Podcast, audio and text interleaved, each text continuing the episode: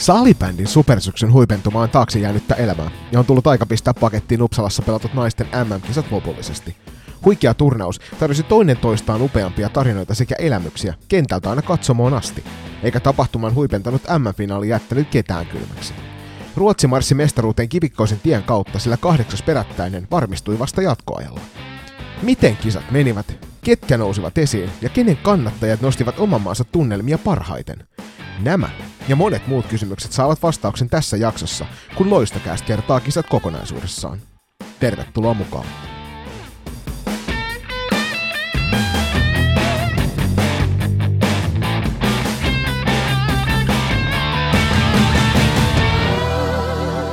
Tervetuloa mukaan myös munkin puolesta. Ollaan tosiaan Jonin kanssa kotiruttu takaisin tänne Suomen Turku, eli oikeisen pääkaupunkiin. Ja itse asiassa tällä nauhoitushetkellä 12. joulukuuta niin on kulunut tasan vuosi siitä, kun nauhoitettiin meidän ihka ensimmäistä jaksoa tuolla Sportgardenin tiloissa.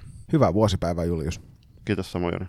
On aika pitkälle päästä siitä, kun aloitettiin, mutta tästä myöhemmin lisää sitten ehkä mahdollisesti seuraavassa loistokästissä tämän jakson ehdottomana kohdepisteenä on nuo Uppsalassa pelatut uskomattoman upeat naisten MM-kilpailut. Julius, jos sun pitäisi nopeasti lauseella kuvailla tunnelmia kisojen jälkeen, niin mikä se olisi?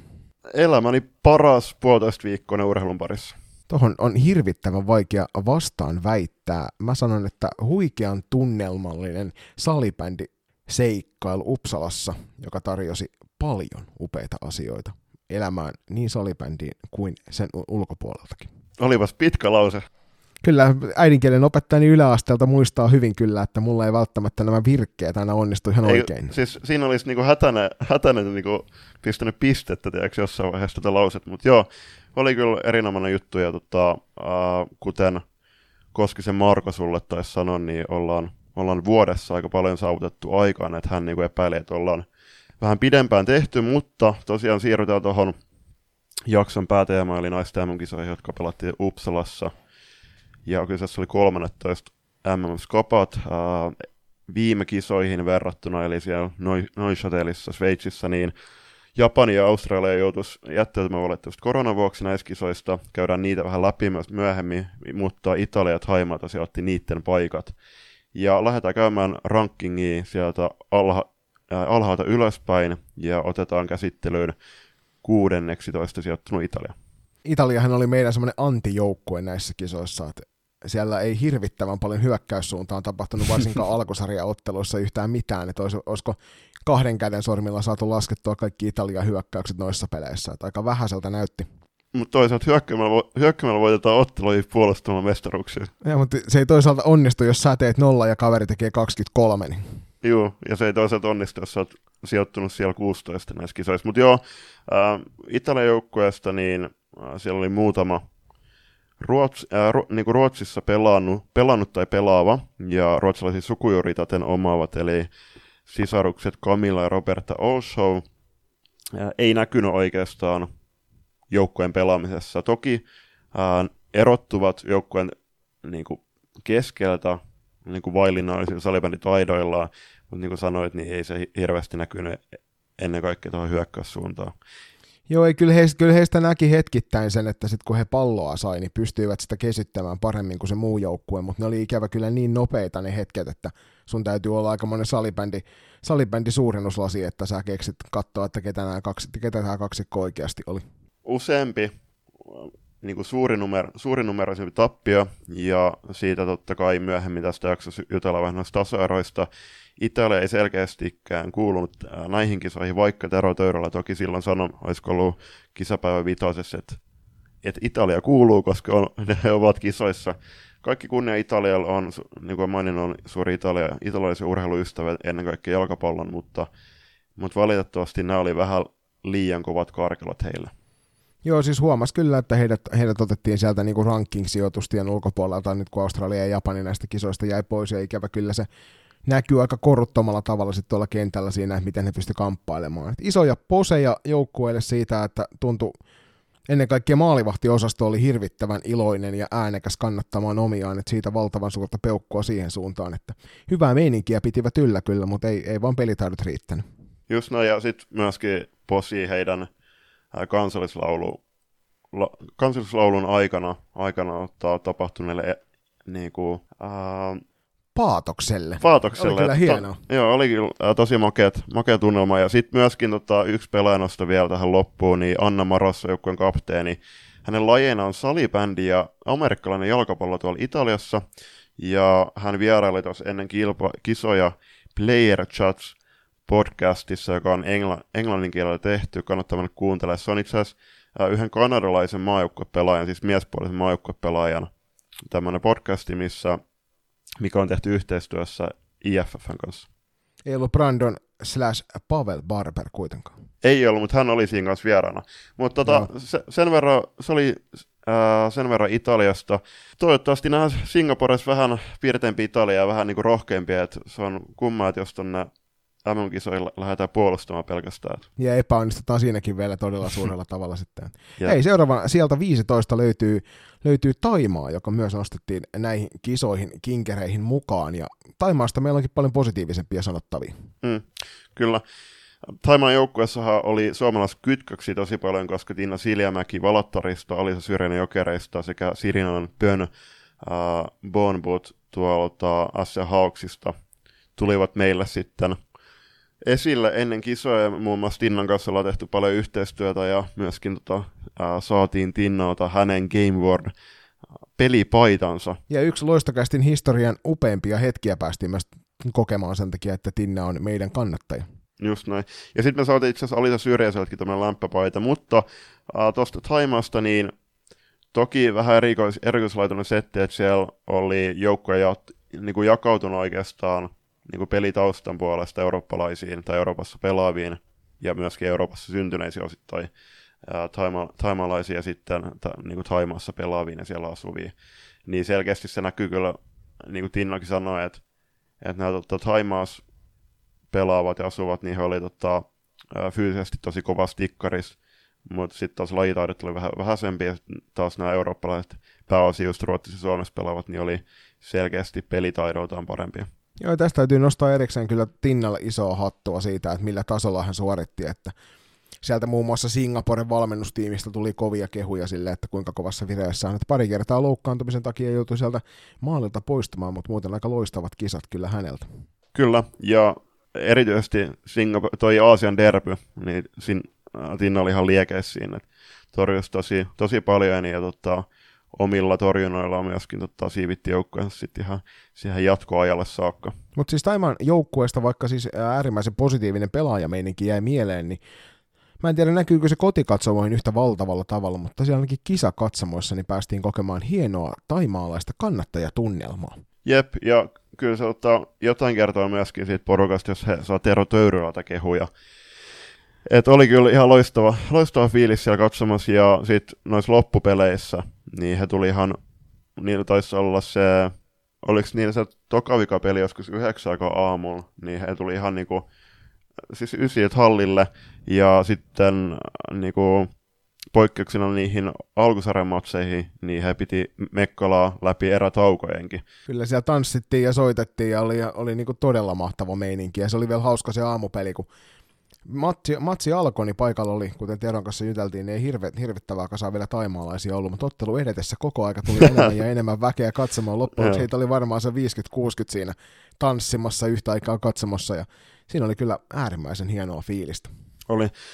Taimaan joukkueesta aika lailla niiden peli perustui semmoiseen hurmoksen alla pelaamiseen, että omat, omat kannattajat kannusti tosi paljon ja sitten ottivat aina huumaa, kun Taimaa sai pallon, ja siinä ei hirveästi peruteltu, että aina lähdettiin hyökkäämään kyllä. Joo, ja tästä täytyy sanoa, että toi, noihin eurooppalaisten pelitaitoihin pohjautuu aika voimakkaasti myös se heidän onnistumisensa kentällä, että siellä muun muassa Ruotsissa pelaavat Niina Suppa ja Vilma Brande oli aika kovissa, kovassa vireessä, ja samoin niin kuin Alisa, Alisa ja tietysti Pön myöskin. Ja Nelly Juhansson. Ja Nelly Juhansson tietysti, unohtamatta häntä. Mutta joo, siis oli tota kyllä upea, upea esitys Taimaalta kannattajineen noissa tuossa turnauksessa, että jättivät kyllä jäljen ainakin meikäläisen sydämeen varmasti myös sunkin, ja selkeästi parempi myös niin kuin pelillisesti ää, tästä nousia kaksikosta Italia ja Taimaan välillä. Otetaan tähän väliin pieni audioklippi siitä, että miltä kuulostaa, kun taimaalaiset kannattaa katsomassa. Siirrytään sen jälkeen julppa sitten eteenpäin.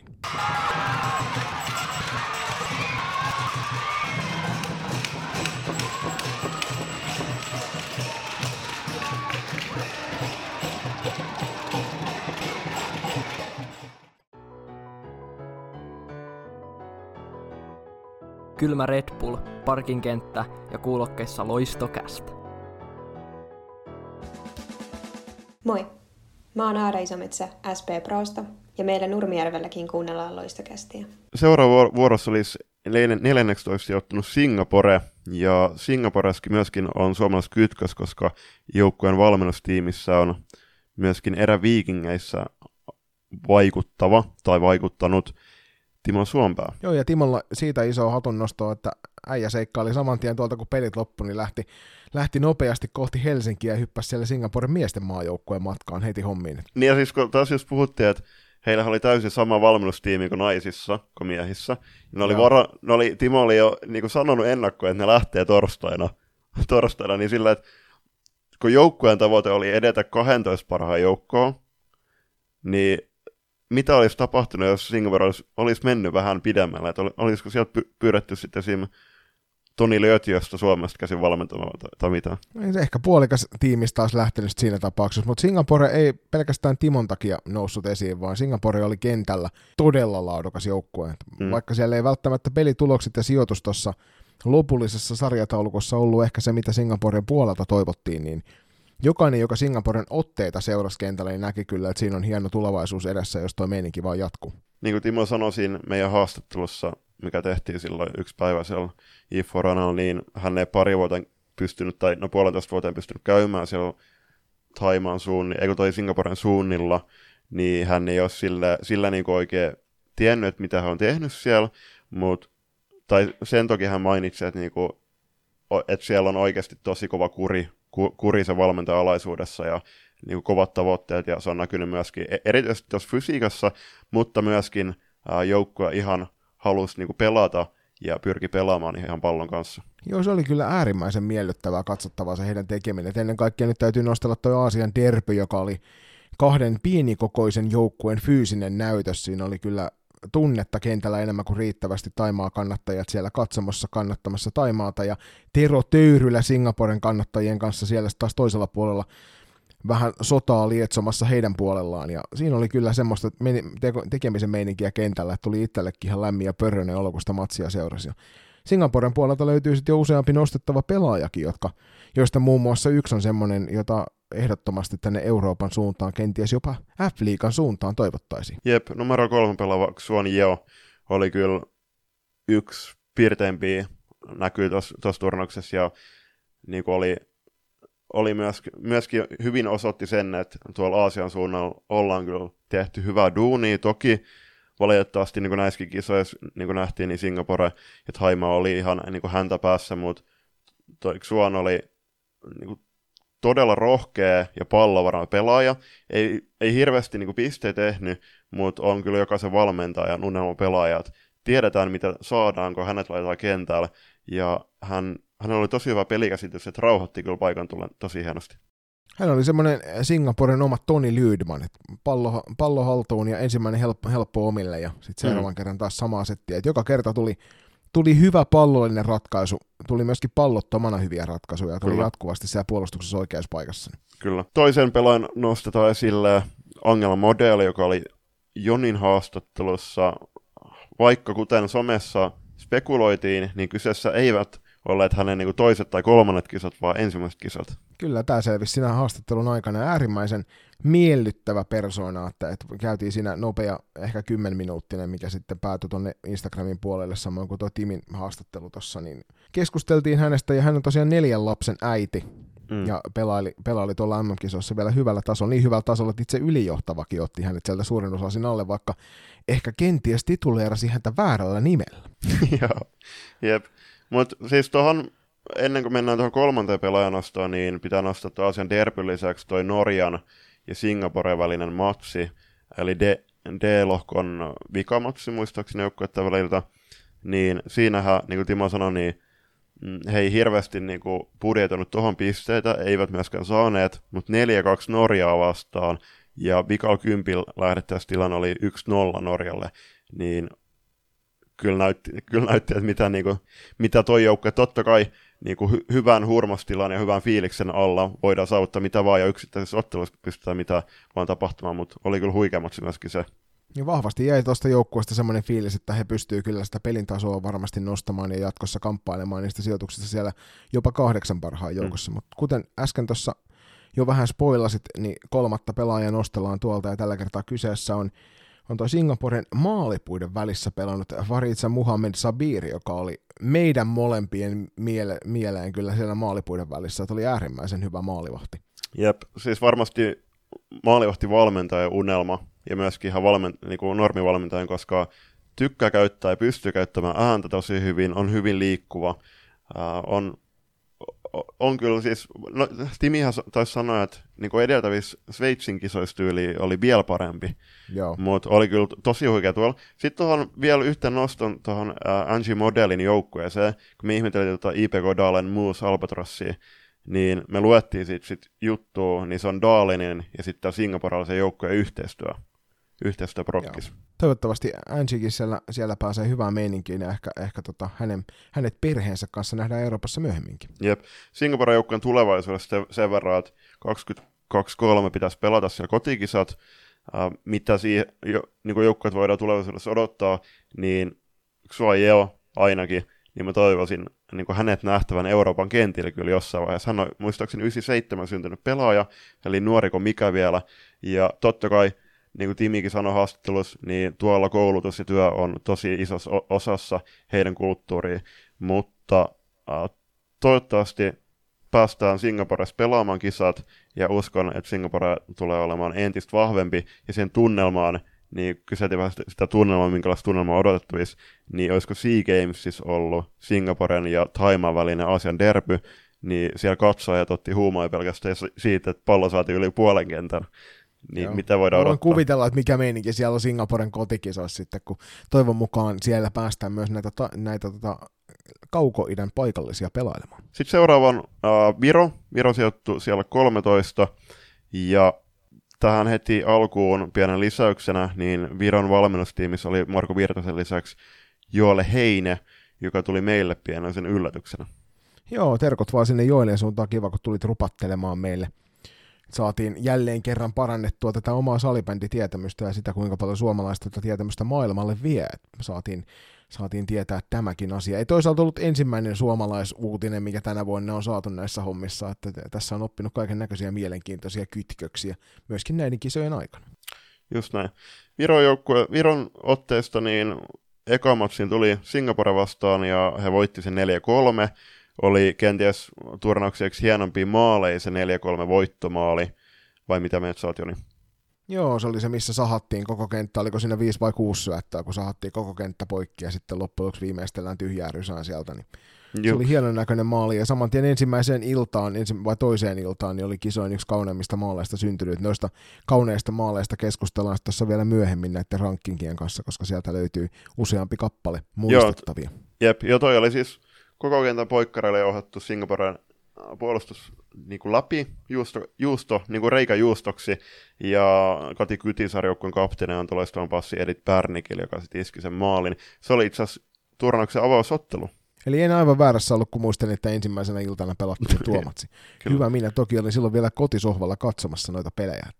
Mutta joo, oli kyllä Virolta aika ailahtelevat kisat. Et tuntuu, että hetkittäin he saivat pelin tosi loistavasti rullaamaan, ja sitten saattoi olla, että seuraavan erään jo oli vähän vaikeampi, vaikeampi ottaa. Et Viro oli yksi niistä joukkueista, jonka valmennusta käytiin katsomassa treenien aikana myös. Mm.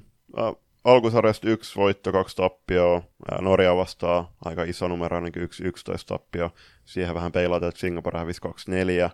Niin se oli vähän ohipeli, mitä Markon kanssa juttelin silloin. Marko Virtasen kanssa tosiaan on tämmöinen keskustelu tehty. Haast- ei, se ei ollut haastattelu, vaan keskustelu. Tuokio, se on meidän Instagramissa kuunneltavissa, myöskin Salibändin Suomen sivuilla, Facebook-sivuilla. Ja sitten toi alkusarjan päätöskamppelu 3-6 päättys Venäjän salibändiliittoon vastaan, niin oli oli vähän ailahtelut kisat, niin kuin sanoit, ja toisaalta sitten Ita- Italia vasta aina vaarallisesti täällä vasta 16-0 voittaa, ja sitten Singapore vasta toisaalta ja myöskin tiukkaakin tiukempi 2-1 voitto, joka päätti kisat. Ja siis Virollahan on toki ongelmallinen tilanne siinä, että heidän kotimaan sarjassa pelaa tällä hetkellä kolme joukkuetta, kuten tietysti jokainen loistakästi vakkari kuuntelija hyvin tietää, että Eesti Mauli Kooli on siellä kovaa jälkeä tehnyt Viron naisten pääsarjassa, mutta siellä olisi kyllä ehdottomasti kaipuuta lisäjoukkueen määrille, että tuossa Rene Kytisaarin eli Kati Kytisaarin isän kanssa keskusteltiin pitkät tovit Viron salibändistä ja siellä muun muassa Viron ykkösdivarissa ollaan kovasti tekemässä hommia sen eteen, että saataisiin sitä pohjaa kasvatettua. Mm.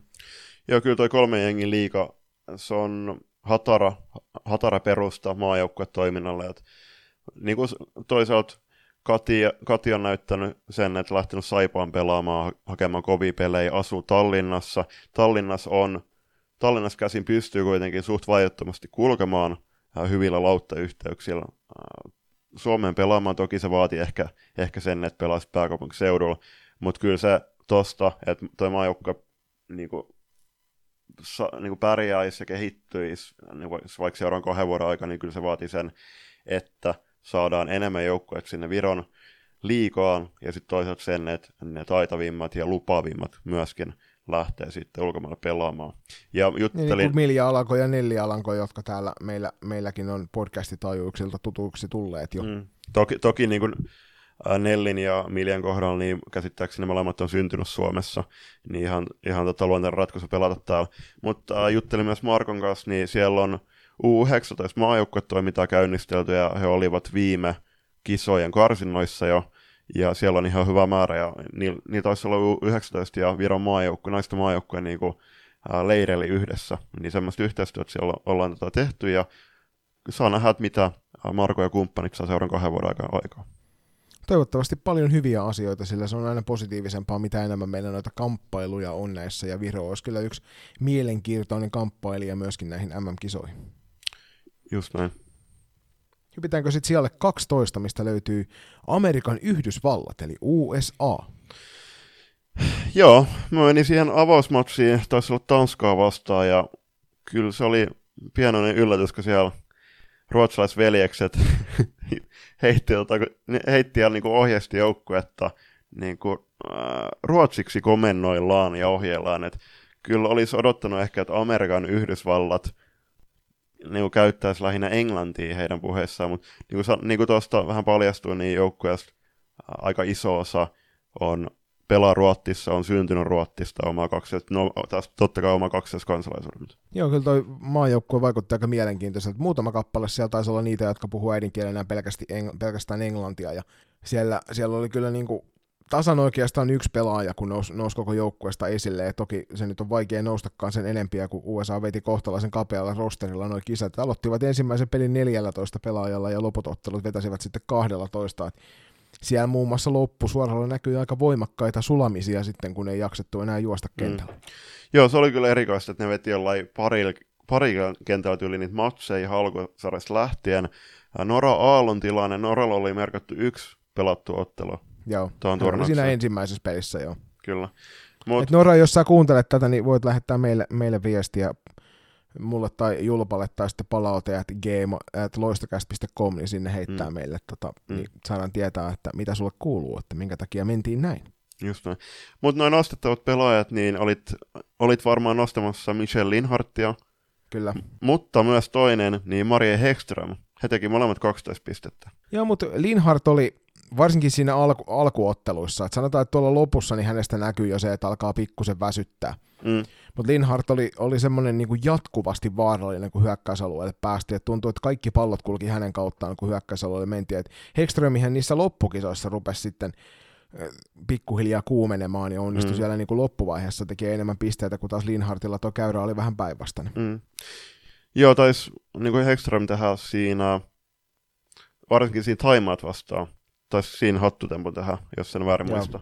Mutta joo, siis kapea rosterille näkyy siellä selkeästi ja oli odotettavissa, että eivät jaksa kaikki, kaikki matseja pelata loppuun saakka. Ja sitten äh, noista tasoeroista päästään myöhemmin myös keskustelemaan siitä, että esim. puolivälierät, toki jenkit ei sinne päässyt nyt, mutta puolivälierät, niin jos, jos tota siihen tulee alta vastaan ja tulee yhdellä enemmän pelatulla ottelulla suosikki vastaan, niin kyllähän se nyt aika selkeä on sitten, että molemmat leputtaa jenkit toki tässä tapauksessa ei tehnyt missään ottelussa, että leputti, leputti hirveästi, hirveästi tota, ainakaan noita kärkityttöjä.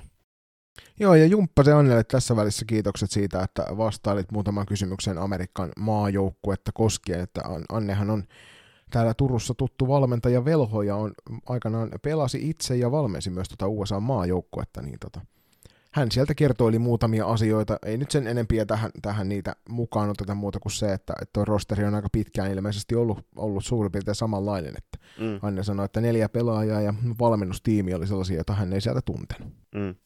Just näin. Seuraavaksi hypätään Salibändiliittoon ja Venäjän salibändiliittoon tarkemmin. Ja tämä oli kyllä jännittävä tuttavuus. Sanotaan sinne Venäjän suuntaan, että muistakaa hoitellaan niitä maksupolitiikoita vähän aikaisemmin, niin päästään pelailemaan näitäkin kisoja mm. oman, Mut, oman lipun alla. Mm. Ei, mutta tuossa, tuossa myöskin mä yttelen Teronkaan, niin siinä on myöskin ne doping-sotkut. Joo, ihan varmasti. Sehän on sama niin kuin noissa jääkiekkokisoissa oli ja olympialaisissa mm. on ollut, että eivät saa pelata. Mutta kävi miten kävi, niin Venäjän maajoukkueen tässä kyseessä oli joka tapauksessa, joka kävi aika selkeäksi sitten, kun nimiä rupesi pläräämään sieltä. Kyllä, kyllä. Uh, Venäjä pelasi aika mielenkiintoiset kisat, ja jos yhtään niin historia friikeille sanoo mitään nämä, nämä matsit, että Venäjä kohtaisi Viron, Puolan ja Saksan, unohtamatta Yhdysvaltoja, niin siellä, että jos olisi ollut halli täynnä ja kiihkomielisemmät ää, Jenkkien tai Yhdysvalt- Jenkkien tai Venäjän kannattajat niin olisi saatu varmasti aika hyviä otsikoja revittyä. Onneksi me ollaan luopumassa tästä sotatematiikasta näiden joukkuelajien ympäriltä, ettei käytetä sitä enempää, mutta tästä olisi ehkä muutaman otsikon voinut joku hmm. heikompi journalisti vetääkin. Hmm.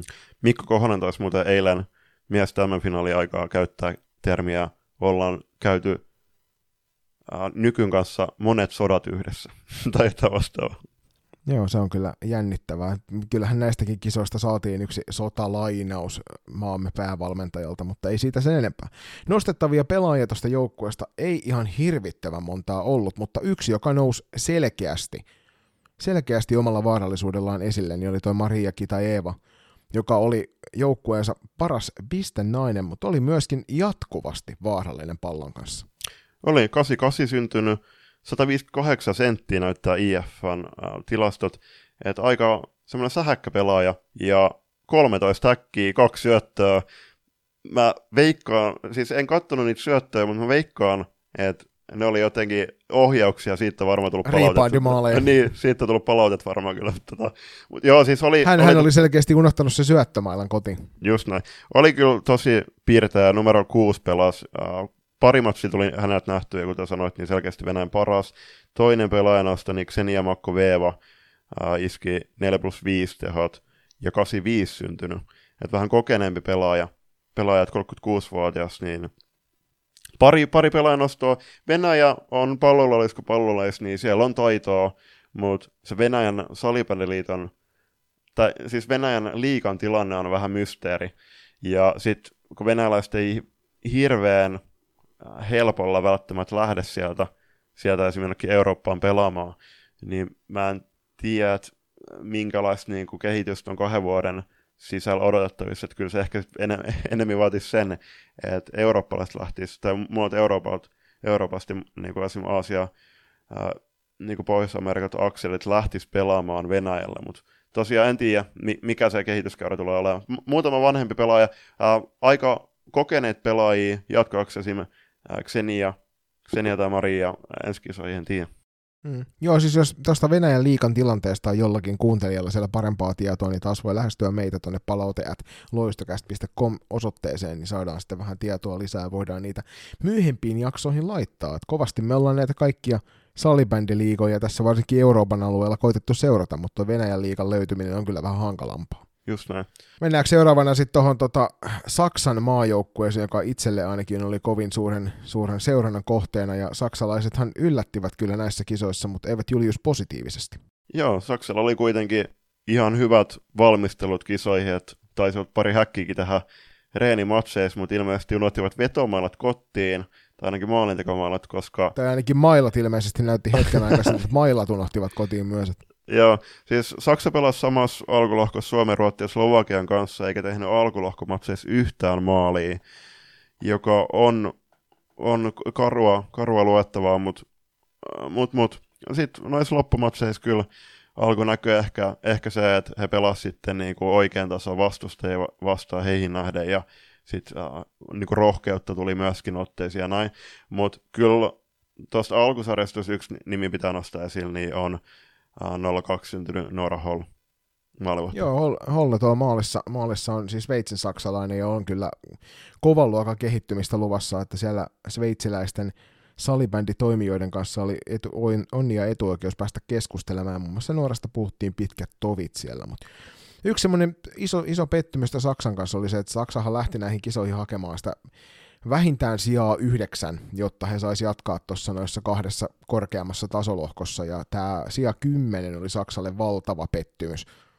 Mä keskustelin siinä, sä olit, olit mukana siinä Mixzoneilla, kun juteltiin Randin kanssa, ja Randi siinä sanoi ihan selkeästi, että tämä oli kyllä heille niin kuin todella, todella suuri pettymys, että he olisivat halunneet jatkaa siellä korkeammissa lohkoissa, ja varmasti näin, mutta pelit näissä kisoissa eivät kyllä antaneet mm. toivoa enempää. Että Saksalla oli tasan se yksi kentällinen, joka pystyi aidosti luomaan peliä, ja muilla oli kyllä tosi vaikeaa. Mm. Kyllä, kyllä. Et haastavat kisat, kisat kyllä tota, Saksalta, ja en tiedä siis toki niinku myöskin mitä Randin kanssa puhuttiin silloin jaksossa tälleen, niin se koronatilanne iski kyllä tosi ikävästi varsinkin Saksan sarjaan, joka näkyy väistämättä siinä, että ei noilla pelaajilla hirveästi pelejä ole viimeisen kahden vuoden aikaan kuitenkaan alla. Ja sitten yhteisiä kokemuksia niistä puhumattakaan, niin toivottavasti ää, korona hellittää ja Saksassa on kuitenkin, niin kuin sanottu, niin siellä oli Randit, Teresa Peplerotti ja Anna-Leena Besti, niin oli siellä, siellä oli taitoa, mutta kun se henkinen lukko ja se pelinen lukko on, on kireellä, ja et ei, löydä, ei, ei löydetä avain tarpeeksi aikaisin, niin tuolla se peli tulee olemaan.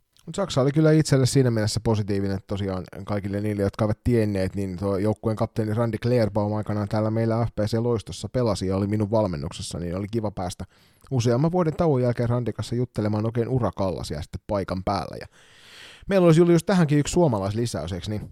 Kyllä, kyllä. Atte Ronkainen, Saksan urheilujohtaja, ja mä en nyt muista, että katoinko mä tämä IFF-sivut vai tuliko Atte itse kertomaan? En ole ihan mun varma. Mielestä oli, mun mielestä oli sillä tavalla, että sä tulit kertoa, että sä juttelit että Saksas, Saksan maajoukkueen taustalla pyörivän suomalaisen kanssa. Että niin. Siinä kun mä tulin, tulin paikan päälle. Mutta tuossa siis hauska, hauska puoli näihin Saksan niin kisoihin vielä, niin juteltiin, juteltiin siinä sitä, että, että nämä oli ne ekat kisat, mihin Saksan maajoukkueen ei tarvinnut itse maksaa reissuaan.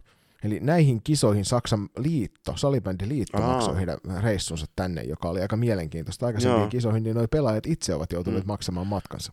Mä ajattelen, että niinku, kun on jossain höntsäturnauksissa, että sieltä saa joku 30 prossaa Äh, halvemman hinnan, jos sijoittuu kahdeksan parhaukkoa tai jotain. Niin, joo, no tällä kertaa ei Saksalle käynyt niin onnellisesti.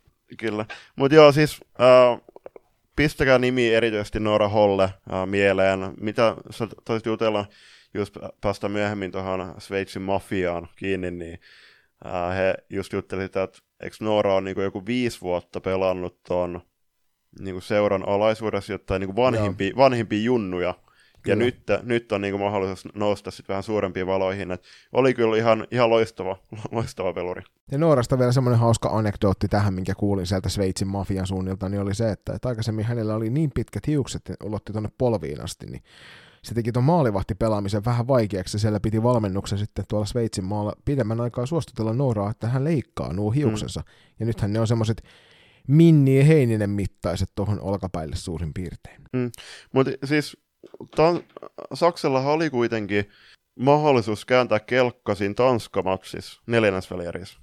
Ja sen hävisi rankkaraisilla 4-5. Ja mm. Norahan antoi niinku tosi siinkin ihan huikea voitto, voitto chanssin, chanssin tuolla tota, Tanskalla, kuten kä- käsiteltiin niissä kisapäivän jaksoissa, niin Saksahan itse vähän hölmöili sitten se voiton, kun he taisi johtaa 4-2. Joo, siis ei siinä ollut kuin muutamia kymmeniä sekunteja pelin jäljellä, kun siellä johdettiin peliä ja sitten päästetään omien hölmöilyyden takia kaveri sitten tasottamaan ottelua ja sitten loppujen lopuksi hävitään rankkareilla, niin se meni kyllä sinne, sinne tota, joukkueen johtoportaan suuntaan noista pelaajistossa, niin meni tuo, tuo tappio. Mutta hei, mennäänkö vielä siellä yhdeksän ennen kuin käydään pienellä tauolla? Ilman muuta, ja siellä yhdeksän sijoittuu Latvia, eli Latvialt oli muutama, muutama pelaaja, joka tiedetään, itse asiassa yksi pelaaja, joka tiedettiin ennakolta, eli Julia Rosite, joka tuli meidän pyörähdys Eurooppaan, olisiko ollut loistokastin kymppijaksossa tutuksi. Ja Julia pelasi numero 10, äh, on, on 2002 syntynyt ja taisi pelata myöskin tuolla syyskuun kisoissa Latvian riveissä. Kyllähän, kyllähän me Mm, myöskin tämä, tämä niin kuin näissä kisoissa taidoillaan ihastattanut Anna Ankudinova, tiedettiin jo etukäteen, että kyllä me hänestäkin keskusteltiin, mutta Mm. meille taisi molemmille tulla aika isona yllätyksenä se, että kuinka taitavasta neitokasesta oikeasti on kyse. Kyllä. Ja mä olin katsoa Latvian eka matsia Puolaa vastaan silloin sunnuntaina yhdessä Tero Töyrylan kanssa. Tero oli Latvian kannattajan kanssa siinä ja Sara ui Latvia, eli Let's go Latvia taisi tarkoittaa. Eli mennään Latvia huudot raiku siellä, äh, niin Anna iski siinä ottelussa muutaman maalin. Erityisesti se rankkarimaali totta kai niin kuin nousee esiin, että on ihan huikea, huikea käsistään ja on, hänellä on pari omaa IG-tiliä, on floorball ja sitten on pri- niinku, he, niinku semmoisen normielämän tili, niin on kyllä pelaaja, joka harjoittelee ihan jumalattomia määriä tuon taidon eteen. Kannattaa käydä ehdottomasti katsomassa tuo rankkari, jos et ole sitä aikaisemmin nähnyt, niin käy ihmeessä tässä vaiheessa, pistä podcastin hetkeksi paussille ja käy vilkaisemassa, milla, millaisen veivin se Anna siellä maaliin pistää, on nimittäin maalivahdille kohtalaisen vaikea torjuttava. Tässähän Anna Ankudinova ja sitten Julia Rosite yhdistää tämä tuolla kisoissa törmäämämme Sveitsin mafian seuraa, eli FC Zürich Lioness, joka on mm.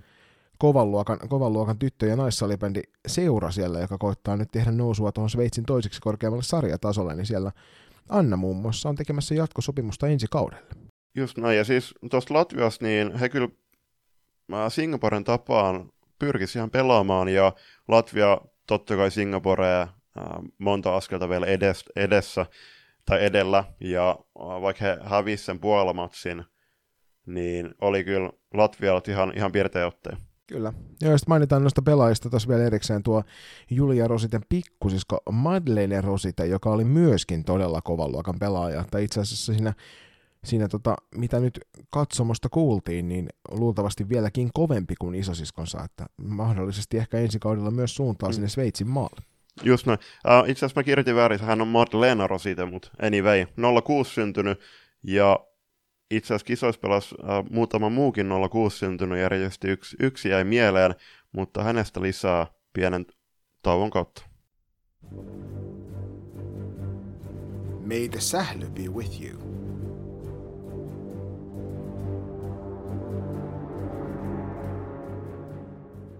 Moi, mä oon Jenna Naisten maajoukkueesta ja mäkin löydän jotain hyvää loistokästistä.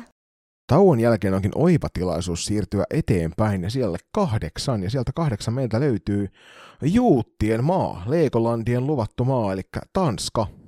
Mitäs Julius Tanskasta jäi mieleen näistä kisoista? No noista kisoista jäi monikäisiä mieleen, mutta hyvä kun nostit esiin tuon Legolandia, koska Legolandia kuuluu mun lapsuuden sielun maisemiin, koska tuli peräti yhden kerran siellä käytyy. Mutta hei, Tanskasta äh, todella, siis jäi mun, siis tämä oli yksi joukkue niistä, mitä me mietittiin, että voisi hyvin nostaa siihen top 8 äh, Saksan ja Latvian tilalle. Kyllä joo, ja se oli heti alusta lähtien aika selvää, että Tanska on näissä kisoissa hyvällä meiningillä. Tanskasta toki löytyy tuossa pelaajanostossa mm. kohta, että nost- nostetaan esillekin niin yksi kaikkien aikojen kovimpia pistennikkareita näissä sarjoissa, mutta Tanskalla oli ensimmäinen kentällinen, hän heillä oli aivan huikea. Mutta sen jälkeenkään siinä ei tullut selkeästä, selkeätä isoa dippiä siinä porukassa, vaan sieltä löytyi sitä sellaista vastuunkantaa, jotka pystyvät vähintään sitä nolla nollaa Mm. pelailemaan sitä kaikkia muita vastaan. Se antoi kyllä Tanskalle Mm. mm. aina mahdollisuuden noissa otteluissa niin oikeasti niin kuin pärjätä. Toki nyt ei puhuta, hän, Tanskahan lähti sieltä alemmista lohkoista mm. liikenteeseen, selviytyvät siellä kahdeksan, niin tota, hirvittävän suuria mairittelevia tekstejä ei kannata ehkä tässä vaiheessa lähteä kirjoittelemaan suurilla kirjaimilla seiniin, että annetaan Tanskalle mahdollisuus siellä Singaporen kisossa sitten näyttää tarkemmin osaamista. Toki he pelasivat C-lohkossa yhdessä äh, Jenkkien, Taimaan ja Italian kanssa, joka äh, siis, no, tuli aika selkeät voitot, että Jenkit pisti tiuki, tiukimmalle, eli 6-9 äh, voitto Tanskalle, mutta tohon, toki siis okei okay, kahdeksas sija, ja niin kuin sanoit, että varmasti Singaporessa on nähtävissä kenties vielä vaarallisempi ja kyvykkäämpi Tanska, mutta äh, kyllähän pisti Tsekin tosi tiukille Laittavat puolelle. kyllä jo, pistivät sekin niin kuin oikeasti ahtaalle, ja mehän vaikka nyt niin kuin media, media-ihmisinä siellä paikan päällä, niin ei varsinaisesti saataisiin ketään kannattaa mm. noissa, mutta kyllähän me toivottiin aika voimakkaasti mm. sitä Tanskan yllätystä Tsekistä, eikä se kauas jäänyt. Ei. 7-5 oli ihan, ihan tota loppuun saakka todella, todella tiukka matsi. Et Tsekki taisi sen voittomallisesti iskeä siinä toisen erän lopussa, mutta äh, iso, iso, hattu Tanska, iso hatunnosto Tanskalle. Tanska on täynnä todella hienoja hienoja pelaajia ja tuo joukkue muutenkin on äh, tosi taitava. Et, siis toivota, uskotaan, että kahden vuoden päästä nähdään, nähdään vielä taitavempi ja parempi Tanska, mutta suoraan mennä noihin pelaajanostoihin, niin ensimmäisenä totta kai pitää mainita maajoukkueuransa päättänyt Cecile Dinardo, jonka, joka pelasi huikeat 96 ottelua Tanskan riveissä. Joo, ja on kaikkien aikojen tuossa M-kisojen maalipörssissä kakkosena.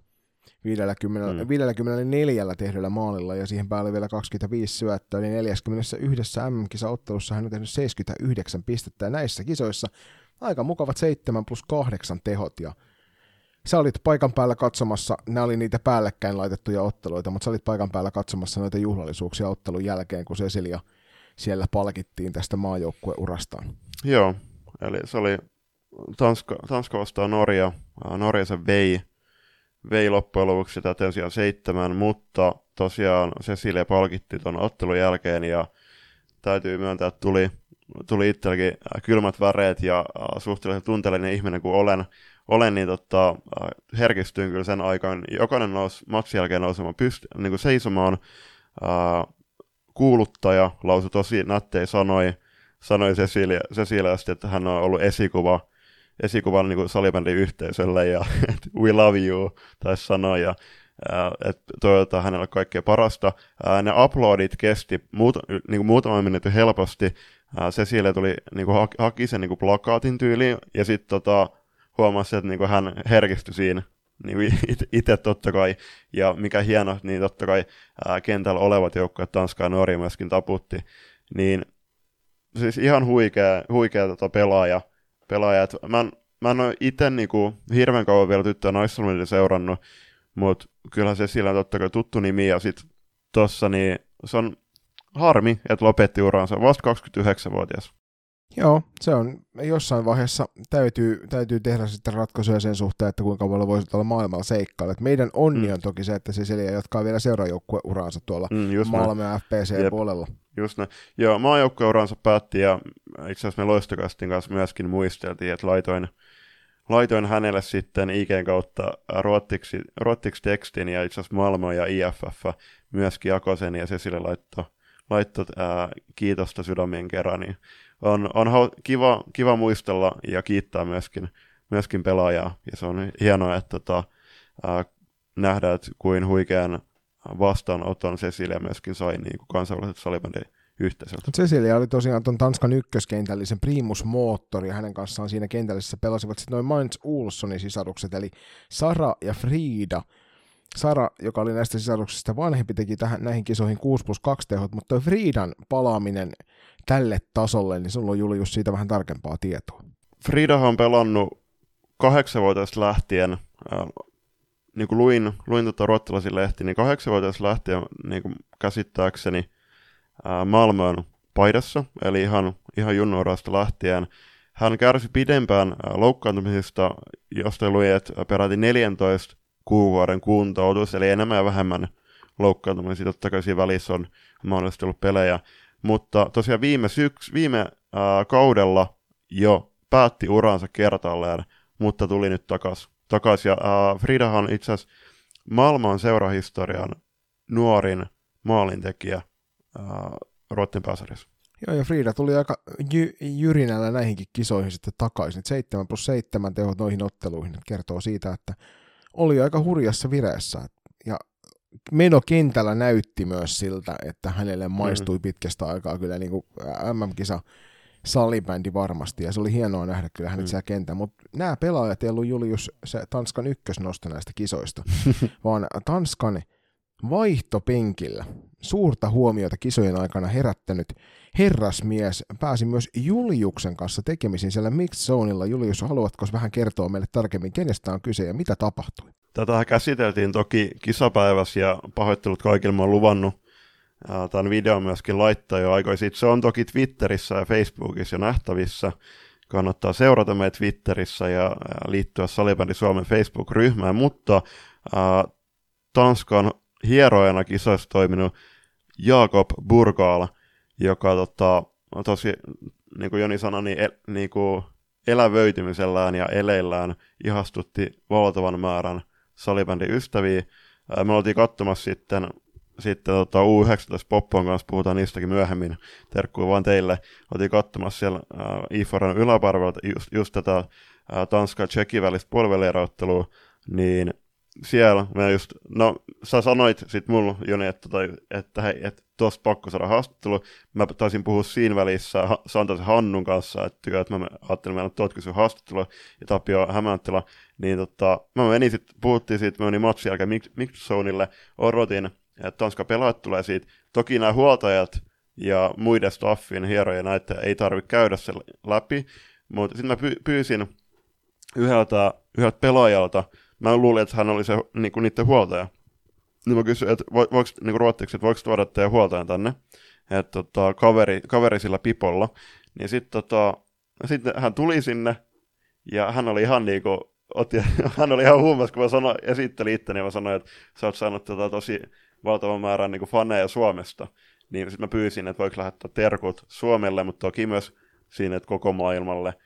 Niin tota, se video on nähtävissä ja on varmasti niinku, siis oli hienoa myöskin osoittaa se hänelle, että, että kuinka paljon me hän arvostetaan. Joo, hän oli kyllä niin kuin, se positiivisuuden määrä huoku sieltä koko matka sinne katsomoon asti ja myöskin sinne Ifu Arenan ylärehtereille. Et se, miten, miten hän reagoi kentällä tapahtuviin tapahtumiin, niin oli kyllä jotain ihan käsittämättömän upeata. Ja nämä on just niitä, nämä on just niitä tarinoita, minkä takia tämä on vielä hienompaa olla tuolla paikan päällä, koska tämä olisi on. muuten täysin huomaamatta, että vaikka se siellä videokuvissa Joo. ehkä kotisohville välittyi, että tällainen vähän hassumman, hassummin pukeutunut herrasmies penkin päästä löytyy, mutta mm.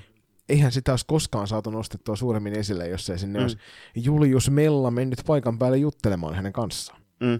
Joo, ja sitten se just noista, että kun otti ihan, hän otti ihan huumaa just esim, hänen veskareiden torjunnoista, niin hän palvos veskareja siellä ihan, ihan ju, niin kuin, sille suuri eleisesti ja näin. Ja sitten uh, Tero taisi mainita, että, että hän oli esimerkiksi Tampereen kotikisassa 2015, ja siellä eikä ole miksikään muuttunut. Sitten kun mä katsoin hänen niin kuin, uh, statseja IFF-sivuilta, monta ottelua totta kai ollut tota, monta ottelua vyöllä, valitettavasti ei pistetili vielä avattu jostain kumman syystä, mutta mut, tota, on, on pitkään pyörinyt, pyörinyt ja siis selkeästi on myöskin rakastettu hahmo joukkueen keskuudessa. Joo, siellä kyllä joukkue otti, otti niin kuin, se miten hän o, toimi pelaajien kanssa tuntuu äärimmäisen niin kuin lämpöiseltä, että siitä välittyi semmoinen mm. aito, aito huolenpito ja välittäminen sinne myöskin niin kuin katsomon puolelle, niin se oli hienoa nähtävä. Mutta hei, Pitäisikö me kuitenkin pikkuhiljaa lähteä siirtymään eteenpäin, vai oliko sulla Jaakobista vielä tai Tanskasta jotain loppukaneettia? Joo, mä laitan sen videon, videon tulemaan ää, ennen, ennemmin tai myöhemmin, huomenna huome viimeistä toivota. Mutta hei, joo, mennään tuohon siellä seitsemän, eli Norjaan, Vuonomaan ylpeyteen. Joni, mitäs puhuttava Norjasta? No siis Norjan maajoukkueen kilpailuista näissä kisoissa niin on vaikea puhua ilman, että sieltä nostaa ensimmäisenä heti yhden pelaajan esille meidän molempien sydämet sulattanut eh, Rikke Ingebrigtli Hansen, joka oli sanalla sanoen häkellyttävä. Hänestä näki sen, että, että hän pelaa Pixpoo-paidassa tuolla Ruotsin SSL Daamissa, ja hänestä mm. näkee kyllä, kyllä näki koko aikaa, että hän mietti peliä paljon nopeammin kuin kaikki muut, mutta hän mm. oli äärimmäisen taitava ja nopea pelaaja kentällä ja rohkea kaiken lisäksi. Ja se aika mm. paljon vei tota Norjan joukkuetta, se hänen pelitapansa, että Norjasta huokui myös mm. semmoinen tietynlainen iloisuus, varsinkin alkusarjan peleissä siellä, niin Norja oli tosi hyvällä jalalla ja semmoisella hyvällä huumorilla kentällä koko aika. Rohkeita tapahtumia oli kentällä mm. paljon. Ja sitten loppukisoissa tuntuu, että ehkä heillä vähän se kenties Rikkelläkin sitten pikkuhiljaa, kun häntä pelutettiin valtavan paljon, niin alkoi sitten jalka painamaan siellä loppuvaiheessa, eikä enää menty samalla mm. meiningillä. Mutta ennen kaikkea alussa, niin Norja oli kyllä todella positiivinen yllätys. Mm. Jep, joo siis ei ole lisättävää rikkeen, rikkeen että 7 plus 5 tehot 7 matsiin, eli 12 tehopistettä. Pelaa Pixbussa muun muassa Laura Mannisen ja Lara Heinin joukkuekaverina. Myöskin Mia Karjalainen taitaa pelata Pixbus. Mia ei ollut nyt tässä kisa, Suomen kisajoukkueessa mukana. Uh, toki nyt, nyt kun mä puhun, niin on mun lisättävää toki, toki sen verran, että Rikke on Tuunet IBK on kasvatti ja Tuunethan on Norjan suurseura. Mä itse, itse tykkäsin, että Norja, Norja oli yksi niistä niin kuin Tanskan lisäksi, jotka, jotka meille nousi semmoisiksi seurattaviksi joukkueet näiden kisojen aikana, kun heitä livenä pääsi seuraamaan. Ja toi sija seitsemän, mille he päätyi, niin oli varmaan aika lailla se, mitä me oltaisiin kisojen alussa, että sinne niin kuin maksimissaan kutospaikalle heitä olisi lähdetty ehkä veikkaamaan. Joo, Tanskan lailla niin veikattiin just top 8 heitä ja aika heittämään he sinne loppujen meni, että ihan ansaittu sija, mutta niin sama, täysin samaa mieltä, että ehkä kuton, kutosia olisi ollut näistäkin se maksimi, seiskasia varsin hyvä, äh, hyvä saavutus. Äh, toisen pelaajan ostana vielä puolustan paikalla pelaava Tuune Einstulen.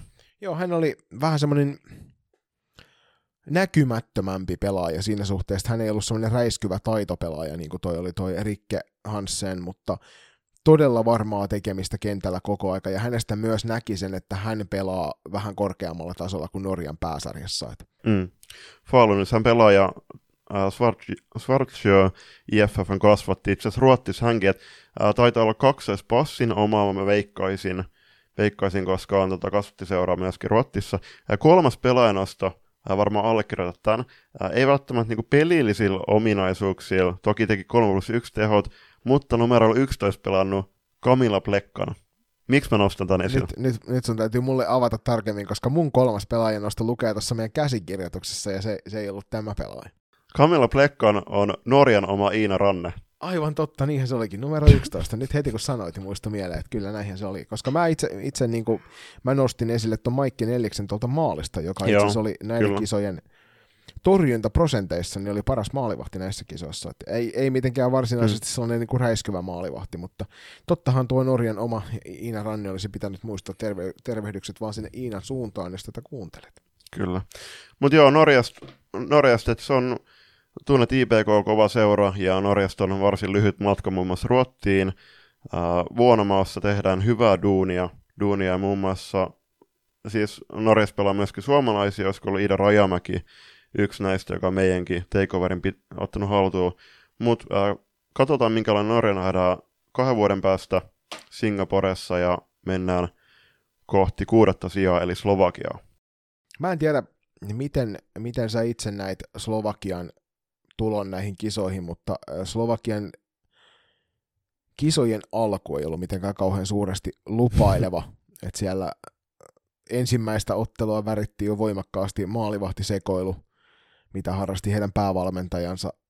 Toki vastassa oli aika kovan luokan joukkue siinä matsissa, et en ihmettele ollenkaan, että siellä leikittiin, mutta jotenkin näiden kisojen ajan niin se oli vähän semmoinen hajuton ja mauton ja väritön toi Slovakian joukkue. Et sieltä saatiin semmoista varmaa perussuorittamista, mutta kukaan ei oikein, vaikka siellä kovia pelaajia onkin monta kappaletta, niin kukaan ei oikein noussut mm. esille ja missään vaiheessa ei tuntunut siltä, että Slovakia oikein sai pelistä kiinni.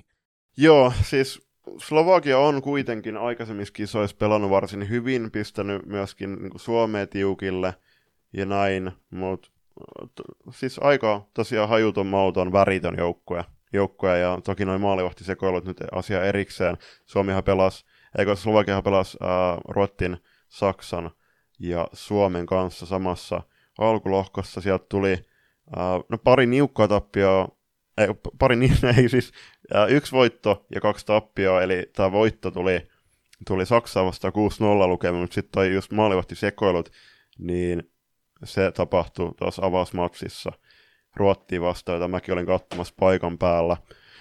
Itse asiassa mä olin ruot, niin kuin kesken ruottalaisten fani katsomalla siellä nauttimassa tunnelmasta, mutta se matsi päättyi 22-3 ja tilanteessa 1-0 jollain toisella peliminuutilla Slovakia Slovakian valmentaja otti veskarin pois. Joo, sitä kyllä niin kuin ihmeteltiin täällä kotikatsomassakin YouTuben välityksellä, että mitä ihmettä siellä nyt tämä Slovakian päävalmentaja säätää se homman kanssa. Tämä ei ollut ainut kerta, kun hän tuon ottelun aikana otti sen maalivahdin pois sieltä, vaan se tapahtui useamman kerran. Ja mm. Ruotsi sitten taas puolestaan omaan taktiseen tyyliinsä, niin rokotti niistä muutamasta kerrasta kyllä sitten, että tekivät tyhjää maaliin. Ja se, sen takia toi vielä vähemmän aukeni, että miksi näin tehtiin, että mikä se oli taustalla. Ja mm. me kuultiin kyllä – keskusteluiden pohjalta hallilla sitten sitä, että tämä Slovakian päävalmentaja niin haki vähän jotain uutta, koitti vähän mm. yllättää ruotsalaisia kentällä, mutta se ei ikävä kyllä noita, noita Trekruunoria hirveästi yllättänyt. Mm. Niin ja sillä, että no toki, että mi, missä miss sitä sitten tota, lähdetään et, niinku hakemaan sitä uutta, koska Ruottia vastaan toki ei välttämättä Slovakia ole ollut budjetoinut pisteitä, mutta kyllä se vähän, vähän niinku jätti joukkueen ikävän valon turnaus, niin turnauksen avausottelua ajatellen. Et oli oli tuommoisia tota, kikkoiluita, 22-3 tappia tosiaan. Suomen he pisti tiuke, tiukille, Suomi voitti vain 7-2, mutta nämä pelaajan ostot, niin siellä pelasi Paulina Hudakovaa, Denisa Ferencikovaa sekä Mika, Mihaila Sponiarova, josta nämä kaksi jälkimmäistä on meille suomalaisille myöskin tuttui klassikirvestä. Joo, ja tässä nyt kun nimet nostit esille, niin jäikö sulle joku näistä positiivisesti kentällä mieleen näistä kisoista? Ei oikeastaan. Et siinä vaiheessa, kun sun tähtipelaajat, ne jotka ulkomailla ovat noita, noita otteluita pelanneet, niin eivät pysty nousemaan tiukoissa paikoissa sulle johtaviksi pelaajiksi kentällä, ainakaan niin kuin tulosmielessä, niin se ei kauhean hyvää kerro joukkueelle. Toki kertoo Slovakian tasosta, että tämmöisenkin turnauksen jälkeen niin sijoittui siellä kuusi. Mm, kyllä, kyllä. Joukkue paras piste noinin oli itse asiassa Mikaela Sponiarova 6 plus 6 tehoilla. Ja toiseksi paras sitten no Denisa Ferencikova 6 plus 5 tehoilla. Mutta niin kuin sanoit, niin vaikka oli, oli tota nihkeä turnausjoukkueita, niin kyllä se nyt jotain toisaalta kertoo Slovakian asemasta salibändikartalle, jos se sijoittui siellä kuusi. Just näin. Mutta hei, se siitä Slovakiasta, mennäänkö tuohon kisojen yhteen mielenkiintoisimmista joukkueista, eli siellä viisi, josta löytyy Puola. Joo, niin kuin sä ennen, taisin kisaennakossa sanoit, niin Puolan piirteet otteet eivät tule sulle yllätyksenä, jos näin sattuu käymään, e, ja näin sattuu myöskin käymään. Itel, Itel Puola tuli pienoisen yllätyksen, ja olin katsoa sitä Puolan ja Latvian avausmatsia, kuten tuossa aiemmin tuli mainittu, Puola voitti se muistaakseni 6-4 lukemin, niin siinä jo näkyy sillä oikeasti, että Puola on tullut tänne kisoihin pelaamaan, eikä ole tullut kykkimään ja kyykkäämään, vaan oikeasti tota, siis pallo liikkuisi tosi hyvin, taitavia pelaajia, ja totta kai kärki, kurkeauran kärkilintuna Maja Helman. Joo, Maja Helman, jos et nimeä vielä tässä vaiheessa tiedä, niin kyseessä on 15-vuotias, ilmeisesti ruotsalaiset sukujuuret omaava pelaaja. Pelailee mm. tuolla Malmöön suunnilla ja on tota, vetäs näiden kisojen puhuttavimman maalin rankkarista ilma veivillä. Veiva oli veskarin mm. pihalle ja laittoi palloa sisään ja välittömästi siellä salibändi puristit rupesi itkemään Twitterissä, että tämä on väärin, väärin tehty maali, että ei tällaisia pitäisi hyväksyä, että pois nämä säännöt, että mm. on menty salibändissä huonoon suuntaan. Ja itse on henkilökohtaisesti sitä mieltä, että jos sä vaan olet niin järkyttävän hyvä, että sä pystyt tuohon, niin se kuuluu tähän lajiin, mm. koska mikä sen parempaa mainosta on, kuin toi Anna Angudinovan veivausrankkari ja tämä Maja Helmanin uskomattoman nopea ilmaveivimaali, niin kyllä mulle kelpaa. Niin, no se on äh, hienoa, että pelaajilla on taitoa, taitoa ja niin kuin, nimenomaan henkilöko- henkilökohtaista taitoa tässä tapauksessa, mutta onhan toi niin kuin, jättää veskarit vähän huonoa, hu- huonoa niin kuin, saumaan. Et en, siis mä oon ihan huikea pelaaja 06, varmaan siis ehkä maailman paras 06 syntynyt pelaaja tällä hetkellä. En, en hirveästi Siis Suomessakin on, on hyviä näin, mä en tiedä Ruottin tilanteesta, että kyllä sen toisaalta – Toki Puolassa on vähän kapeampi, kapeampi se pelaajamassa, mistä lähtee, lähtee noukkimaan, mutta kyllä se nyt toisaalta kertoo, että jos pelaaja pelaa 15-vuotiaan naista kisois ja pärjää siellä. Eikä pelkästään pärjää ja pelaa, vaan mm. on tulosroolissa, Isos pelaa ykkös, ykkösylivoimassa ja sitten alivoimaa myöskin kävi pelaamassa, kertoo siitä, kuinka paljon hänen luotettiin kentällä. On. Ja sitten sit niin kuin mä sen verran, että niin kuin, vaikka on ihan jumalattomasti henkilökohtaista taitoa, niin hän pelaa joukkueella myöskin. Et, et ei oikeasti niin kuin hirveästi ää, jäänyt, jäänyt tota, leipomaan sen pallon kanssa, vaan tarpeen tulleen laittaa sitä palloa nopeasti liikkeelle. Kyllä niin kuin ruotsalaiseen perityyliin. Että, mutta itse asiassa niin kuin mun täytyy sanoa, että vaikka Maja olikin huikea ja Puolan turnaus kaiken puolin oli huikea, niin mulle itselle suurimpana pelaajan ostana tästä sä voit nostella noin loput kaksi noin siskokset tuosta, mutta Malviinassa Gorska, joka mm. oli vähän tuntemattomampi nimi itselle, mutta siis 8 plus 1 tehot näihin kisoihin. Ja se, mikä itsen, itsen niin kuin sydämen sulatti hänen kohdallaan on se, että, että hän tuuletti maaleja katsomolle. Hän lähetti sinne Hmm. hmm. sydän, sydänemoja ja mikä se nyt on se, kun näytetään sydäntä sormilla ja näitä juttuja. Hän niin Hmm. yleisölle juhli niitä maaleja, TV-kameralle juhli niitä maaleja ja se kertoo Juu. siitä rajattomasta itseluottamuksesta tuossa pelaajassa. Se oli kyllä todella viihdyttävä. Just näin. Laittakaa nimi Joo, Malvina Zagorska mieleen. Pelaa tuolla FPC Ostravassa. Sieltä ehkä voisi vaikka Suomen suuntaan, suuntaan hänet siirtää. Kyllä, kyllä. Puola oli epäilyttävän hyvä ja siitä hyvällä aasisillalla niin mennään Grysvakin äh, sisaruksi eli Susannaan ja äh, Justinaan, Justina näistä vanhempi 95 syntynyt ja Susanna on 2000 syntynyt. Tero Töyrylähän tämän tiesi, että kumpi näistä on kovempi näissä kisoissa. Joo, siis äh, hän, hän tota sanoi, että tästä nuoremmasta tulee, tulee kova ja on jo kova, eli Susanna. Susanna teki 8 plus 1, Justina 4 plus 7 tehot. Susanna itse asiassa pelasi jostain syystä vain kuusi matsia, en tiedä, että mikä, mikä keissi, mutta he, heidän tosiaan seurana on Sus Travel Jerunka Cherbiatov. Aika sas. Aika sas joo. Mutta joo, toi, tota, äh, siis Puolassa oli nämä neljä yksilöä, äh, näiden neljä yksilö, yksilön lisäksi myöskin paljon, paljon loistavia pelaajia, ja mitä vaan voi Puolan kokoisella salibändivaltiolla tapahtua seuraavan kahden vuoden sisällä. Äh, toivon, että Puola tulee, tullaan näkemään entistä vahvempana Singaporessa. Äh, niin kuin sanoin, niin toivottavasti seuraavat kaksi vuotta tulee olemaan myöskin puolella valoisia, ja totta kai kaikille muillekin koronan suhteen, että saadaan hyvät treenit pyörimään. Kyllä Puola on yksi niitä, niitä salibändivaltioita, joilla on mahdollisuus nostaa kyllä niin kuin, en mä nyt sano, että mitalli kolmikkoon, mutta toi Tsekki, Tsekki Mm. olisi kyllä, joka tuossa heidän yläpuolellaan tähän turnaukseen päätyy sitten, niin tota, siinä olisi mahdollisuus kyllä suistaa Tsekki alaspäin silloin, kun onnistuminen kentällä tapahtuu. Joo, mutta mun muistaakseni Puola on itse asiassa ollut kerran kärkinelikossa. On ja siis puolellahan on, on siellä varmasti parempi, parempi tulos tuolta pronssiotteluista kuin mitä, tota, mitä Tsekillä on, kuten kohta saamme kuulla. Kyllä, mutta hei, mahtava turnaus puolelta. Uh, sulatitte myöskin, myöskin tässä tapauksessa mun sydämen. Uh, hieno, hieno salibändijoukkue, hieno salibändimaajoukkue. Ei muuta kuin tsemppiä seuraavalla kahdella vuodella nähdä Singaporessa. Mennään neljän, neljänteen maahan, tai nel- neljänneksi sijoittuneeseen, ja sehän oli aina tuttu, tuttu ja turvallinen pronssiotteluissa floppaava tsekki. Mä itse henkilökohtaisesti varmaan lopettaisin maajoukkueurani, jos mä häviäisin joka ikinen kerta ton kisojen viimeisen pelin Sveitsiä vastaan pronssiottelussa, tai viime kisoissa Suomea vastaan toki, että Mm. kuinka monta kertaa he siellä on olleetkaan. Siellä on tasan yksi pronssi tähän mennessä nä- näihin mm. kisoihin lähdettiin voimakkaasti veikkailemaan, että nyt on Tsekin aika, mutta Tsekillä oli sellainen pieni ongelma, että, että heidän superstaransa Elisa Krup, Eliska Krupnova oli näissä kisoissa kyllä niin kuin varjo entisestään. Mm, kyllä.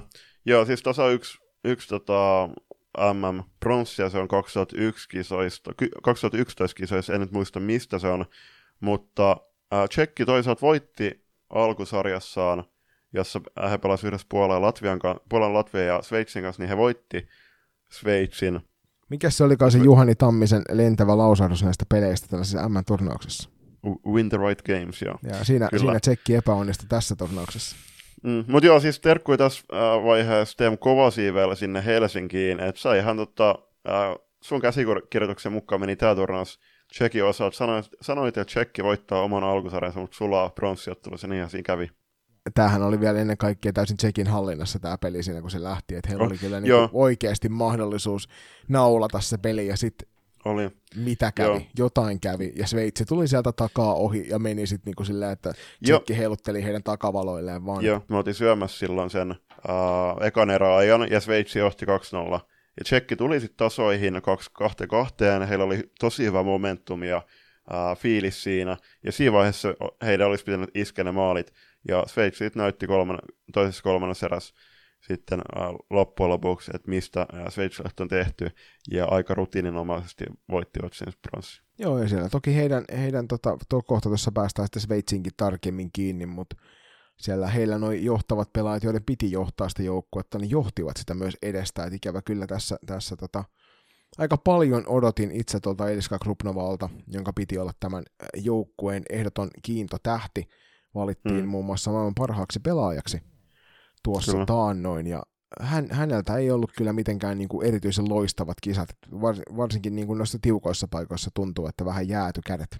Tsekistä ero, niin kuin, verrattuna vaikka Suomen joukkueeseen, niin Tsekillä oli itse asiassa muistaakseni 7-2000-luvulla syntynyt pelaajaa, ja siellä oli muun muassa meikäläisen suosikkipelaaja Vanessa Rebecca Kerptovaa puolustajan paikalla numero 29 pelaa, niin se, sieltä on kyllä toi, Tsekki näytti kuitenkin, että sieltä ollaan kyllä tulossa kovaa, kovaa kyllä tulevin vuosilla, mutta ehkä toisilla, että tavallaan, että se välierämatsi Suomeen vasta, niin kuin puhuttiin Uppsalaskin paikan päällä, niin heille ehkä se lottautuminen meni sitten siihen matsiin, ja pronssimatsista periaatteessa sulla on pelkästään hävittävää. Niin siis siltä se vähän tuntuu ainakin siinä, siinä vaiheessa, kun se rupesi se pronssiottelu sitten kääntymään sinne Sveitsin puolelle, niin että ehkä heillä se isoin lataus oli siellä, siellä, mm. siellä Suomi-ottelussa, ja sehän ei toisaalta niin kuin ollut mitenkään hirvittävän kaukana, että he olisi saanut Suomea oikeasti horitettua siinä, siinä pelissä. Tsekit vielä yksi pelaajanosto, Jana Kristianova, maalivahti, joka valitti itse asiassa tähdistökentällisemmänä siihen myöhemmin. Mutta äh, kaiken kaikkiaan Tsekillä, Tsekillä taaskin kerran valtava pettymys varmasti seuraavaksi Singapores. Uskon, uskon vakaasti, että Tsekki tulee taistelemaan ainakin mitalista. Ja oliko sillä tavalla, että joukkueen paras pistennainen taisi olla Martina Repko vaan näissä kisoissa, että, että sieltä, sieltä ei, ei tosiaan muilta hirveät, hirveästi tulitukea hänelle tullut. Mm. Toki Mikaela Kupekovaa ja Mikaela Jenkkova 4 plus 2 teholla ja sitten Eliska Krupnova 5 plus 1 teholla, mutta tosiaan Eliskakin pelaa siellä Pixbuussa, valtava pettymys varmasti Eliskalle myöskin tämä turnaus. Tsekin joukkueesta myöskin vielä, vielä tähän loppuun, niin ihan huikea joukkueenkin vaikuttaa olevan, ja heillä oli aika ää, sytyttävät noin alku, alkuhuudot, kun he, he tota, huusi siellä Tsekilipun alla oman maalin edustalla, ja sitten aina sen huudon jälkeen juoksivat kohti vastustajan kenttäpuoliskoa. Joo, ei, muuten ei mitään negatiivista sanottavaa. Mä tykkään tällaisista slogan-huudoista, missä haetaan sellaista niin kuin taisteluhenkeä, mutta se lippu perhana putosi maahan useamman kerran, ja se mm. tälle niin kuin entiselle partiolaiselle ja sinun nykyiselle partiolaiselle niin varmaan mm. korpeaa syvältä, kun se lippu maahan tippuu. Just näin. Tällä kertaa ne huudot ei hirveästi tuottanut, mutta tota, mennään, mennään kohti pronssimitalisti eli Sveitsiin ja toivotaan Tsekille uh, tsemppii seuraava kahdella vuodella. Tsekin liiga on kuitenkin kova tasoinen myöskin, ja pistäkää uh, Vendula Marosovaa mieleen. Hän pelasi numero kaksi muistaakseni U19-kisoissa tuolla uh, Uppsalassa syyskuussa. Terveisiä tässä vaiheessa Matti Pienihäkkiselle. Niin Vendula nähdään aika suurella todennäköisyydellä, joskin, jos ei lähestulkoon varmuudella Singaporessa. Ja sitten hei tähän vielä, niin Vendula, niin Vendula on ihan huikea huikea ottaa rystylämäreitten vetäjä. Vanha kunnon Svenssoni. Siellä kolme tosiaan kisojen kestomenestyjä Sveitsi, joka pronssiotteluissa aina varmasti hoitaa homma kotiin. Eli ei ole, ei ole sellaista turnausta, että Sveitsi kotiin mitalien kanssa lähde. Viimeksi 2011 mm. taisi näin päästä käymään, ja tälläkin kertaa Sveitsiin päin lähtivät pronssiset mitallit. Mm. Joo, mutta toisaalta Sveitsi hävisi Tsekillä Äh, alkusarjassa ottivat kaivatun revanssin siinä pronssimatsissa, mutta vähän nihkeät historia tuli tehty siinä välijärjessä Ruottia vastaan. Joo, en lähtisi välttämättä kauheasti kaivelemaan menneitä ton suhteen, että nyt miettii vaan silleen, että positiivista, että pronssimatsista tuli, että joo, Tsekille hävittiin alkusarjassa aivan sama, ne, ne pelit voikin mm. hävitä, mm. mutta sitten tuolla niin kuin tiukoissa peleissä niin pitää pystyä voittamaan. Toki Ruotsia vastaan he olivat aivan täysiä vastaan tulijoita, mm. ruotsalaiset niin sanotusti flexaili siinä ottelussa pikkusen noita pelilihaksia, niin siinä kyllä Sveitsi tipahti vauhdista, mutta en tiedä, mitä, mitä sanoa joukkueesta, joka onnistuu joka ikinen kerta tuomaan mitalin kotiin näistä skaboista, että se on kuitenkin kohtalaisen kovaa suorittamista. Kyllä. Joo, siis 14-1 tappio tosiaan Ruottiin vastaan, mutta Sveitsillä ihan täysin ansaitut, ansaitut äh, pronssi, pronssimitalit äh, kotiin viemisiksi pelaajanostoina sieltä Selin Stetler, joka itse oli U19-joukkueen kapteeni syyskuussa Sveitsillä. Näissä kisoissa oli itse asiassa Jonin haastateltavana brons, voitetun pronssimaksin jälkeen, niin just puhelin vähän siitä, että oli vähän erilainen rooli verrattuna syyskuuhun. Selin on Pessin kantavia voimia, on tykästynyt Suomeen todella paljon ja on kyllä huikea persona. Harmittavasti editointivaiheessa sieltä yhdestä kisapäiväjaksosta niin puuttuu tuo Selinen haastattelu, koska oli pientä kiirusta päällä. Kiitokset vaan Selinille mie- mielenkiintoisesta keskusteluhetkestä, mutta se toinen pelaaja nosta tästä joukkueesta ehdottomasti täytyy olla kaikkien aikojen MM-kisojen kovin maalintekijä, eli Korin Ryttiman. Mm, kyllä. 92 syntynyt, kaikki aika kovin maalin tekee 5-6 häkkiä muistaakseni tehnyt näihin, kisoihin kuuteen matsiin 8 plus 6 tehopisteet, eli 14 tehopaunaa, kaksi jäähyminuuttiakin siihen vielä kauan päälliseksi. Korin äh, oli ratkaisuhetkillä niin kova kuin olettaa saattaa. Vähän ehkä alkusarjassa ei ollut hirveän näkyvä, mutta sitten taas kun mentiin ratkaisumatseihin, niin kyllähän nousi esiin. Kyllä joo, ja nyt ennen kaikkea pitäisi puhua siitä, että kun Tanskan kohdalla puhuttiin Dinardosta, että hän siellä alkusarjassa pystyi tehoja tekemään ja nousemaan Korinin ohi tuossa kaikkien aikojen maalitekijätilastossa, niin Korin kuitenkin pelasi kohtalaisen paljon kovempia pelejä ja onnistui niissä maalinteossa. Ja tosiaan 56 plus 27 on 42 MM-kisaottelun jälkeen tällä hetkellä nämä Korinin tilastot, niin hän sitten kahdella maalilla tuo ainakin, hän ei vielä ilmo, ilmoittiko hän maajoukkueuransa päätöksestä. Ei. Eli ei. tarkoittaa sitä, että hänellä on vielä mahdollisuus venyttää Singaporessa tuota etua entisestään mm. itsensä puolelle. Just näin. Mutta joo, tähänkin pienen lisäys vielä joukkueen äh, kalustoon ja kokoonpanoon, niin äh, yksin vai kaksinkertainen miesten maailman mestari Suomen riveistä Kari Koskelainen toimisi joukkueen valmennustiimin jäsenenä. Joo, meiltä, meiltä näitä suomalaisia jäi ehkä näkemät. Toisaalta noin IFFn kotisivut on aika hirvittävän kauheat. Niin. On, on just näin, just näin. Uh, ja siis toi IFFn appi muutenkin tosi hölmö, että ok, ihan, ihan tota, hyvä, hyvin toimi sinänsä, mutta niin kuin Terokin sanoi laitto palautet, niin siellä ei näy, niin kuin, että missä kentällä. Se on erityisesti pa- niin kuin paikan, paikalla oleville tosi tärkeää tietää, missä kentällä mikäkin ottelu pelataan. Ja sitten tuolla ei näkynyt sitten niitä staffeja muuten, että pelkästään pelaajat. Mutta hei, tota, Sveitsistä vielä sen verran, että toi sveitsiläisten kannattajat ihan, ihan kärki, kärki, kärki tota kauraa kyllä noista tota kekkereissä, että lehmän kellojen kanssa olivat siellä mukaan, ja itse asiassa siinä pronssimatsissa äh, Tsekkiä vastaan siinä toisella erätavalla heitä haastateltiin myös. Ja nyt rakkaat kuuntelijat siellä, kun puhutaan lehmän kelloista, niin nämä nyt sellaisia mutanttilehmän kelloja, eli sellaisia niin kuin vähintään 1500 kiloisten jättilehmien kelloja, koska nämä mm. näytti siltä, että kun herrat niitä menivät siinä kellokulkuessa pitkin käytävää, niin nämä ei ihan kevyitä ole. että mä, ei ihan mm. tällainen tavallinen mansikki täältä meidän pellolta kyllä tuollaista kelloa kaulassaan kanna. Just näin, ja siis mä, mä voit, voidaan itse asiassa laittaa tämän jälkeen pientä äänileike tulemaan niistä kelloista. Joo. Et mä, juu, et mä olin itse asiassa, mä olin viettämässä Suomen pelaajan vanhempien kanssa siinä aikaa ennen sitä tsekki-välierää, se on tsekki-välierää, niin silloin just, että he tuli sitten äh, semmoisella kulkujen kanssa sinne, ja sitten kun heitä haastat, siis ihan huikea, otti, ottivat niinku porukan haltuun, ja siellä niinku porukat äh, sanoivat, että great job guys ja näin, mutta äh, tosta niin, että miten he on niinku oikeasti roudannut noin kammat, koska ei noit vissiin hirveästi lentokoneen ruumaa laiteta. Onko ne sitten autojen kanssa tullut? Mä en tiedä, että se on nämä Sveitsin Tero Töyrylät, täytyy niiltä kysellä erikseen, että mikä meininki, mikä meininki. Et Terollahan nämä roudaamiset tapahtuu yhden miehen voimin yhdellä autolla, mutta näitä herroja oli useampi kappale. Just näin. Mutta hei, tota, mennään kohti Suomea, mutta itse asiassa ei mennäkään Suomea, vaan mennään maailman mestari, eli käydään Suomi, eli hopeamitallisti viimeisenä, ja mennään kohti Ruotsia, eli joukkuetta, joka nappasi kahdeksan, kahdeksannen peräkkäisen maailmanmestaruutensa sveitsiläisten lehmän kellojen kautta.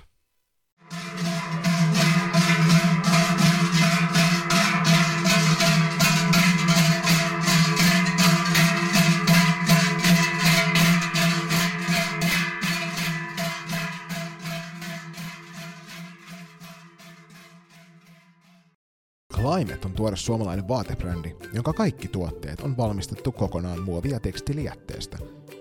Jo yksi loistokästä Climate-huppari säästää muun muassa miltei 7000 litraa vettä ja sen valmistuksessa on käytetty jopa 17 muovipulloa.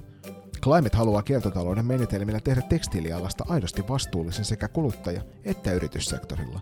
Nyt jokaisella tämänkin jakson kuuntelijalla on mahdollisuus vaikuttaa, sillä on väliä, mitä puet ylläsi, myös ekologisesti.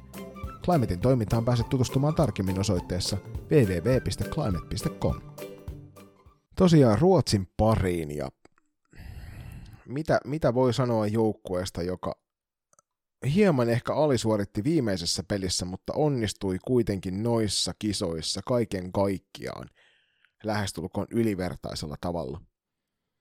Et ennen kaikkea toi alkusarja, alkusarja ja sitten toki niin kuin jatkopelit siihen päälle, niin eihän heitä testattu oikeastaan kertaakaan niissä peleissä. Ei, he, he pelasivat tosiaan Suomen, Suomen Saksan ja Slovakian kanssa samassa, samassa lohkossa. Pelkästään, pelkästään ottaa Slovakiaa ja Saksa vastaan he teki 42 maalia ja päästi kolme maalia yhteensä noissa matseissa.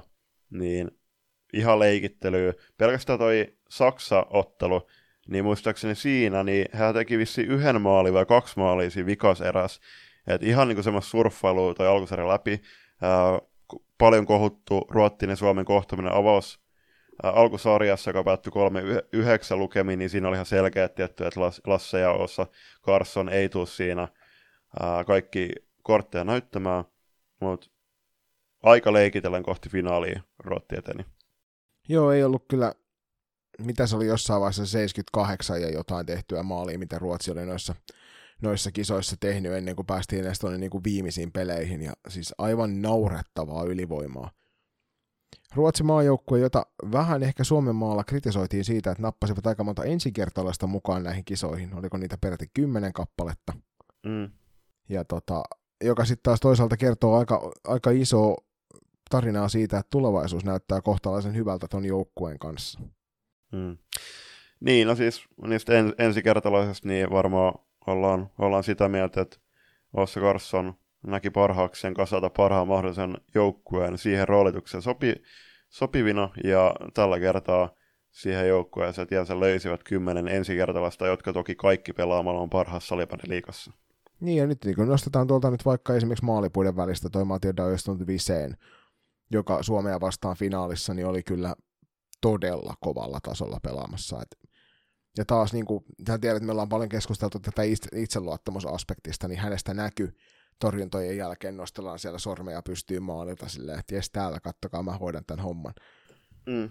Niin tota, ei voi, ei voi joukkue tavallaan yhdessä ottelussa Suomi onnistui parhaiten siinä, mitä, mitä niin kuin Suomi pystyy noissa matseissa onnistumaan, ja se oli ainut semmoinen hetki, kun Ruotsilla noissa kisoissa ehkä tuli pieni tenkkapoo, meni sormi suuhun ja mietittiin, että mitä nyt tapahtuu, mutta niin vaan, niin vaan kammettiin sieltä, sieltä mm. kuoleman, mm. kuoleman rajoilta takaisin itsemme voittamaan tuo peli. Joo, siis siinä Saran 3-3 tasoitusmaali, 3-3 tasoitusmaali ylivoima, minkä Jenna syötti, niin muistaakseni Rasmusseni ellen oli pelaamassa ruotsalaista alivoimaa, niin näkyy hänenkin eläkkeelestä turhautti. Ja kyllähän niin kuin siinä myöskin, myöskin ottaa Sara kumppaneina hiljensi kotiyleisön, kaikki kunnia ruottalaisyleisölle. Ruotsissa osataan järjestää urheilutapahtumia ja ne jaksaa olla ään, ne kannattajat jaksaa olla äänessä ympäri ottelun. Toki näissä matseissa Ruotti pitkälti johti koko ajan, mutta kyllä siinä, siinä oli sauma, sauma siinä kohtaa Suomen ratkaista ottelu siinä jatkoajan sitten ylivoimalla näin, saivat hyvän flown, flown aikaa, mutta pien, niinku, en mä tiedä, siis Ruotti oli ihan, vakut, ihan jäätävän vakuuttava meno, ja kyllähän se nyt totta kai, kun joukkueessa on 20 maan parhaassa salibändin liikassa pelaavaa joukkuetta, niin tuolta se meno näyttää sitten. Niin, ja siis tuossa täytyy just niin kuin sanoit, niin Suomella oli hetki siinä ennen tota Emeli Viibruunin tekemää voittomaalia.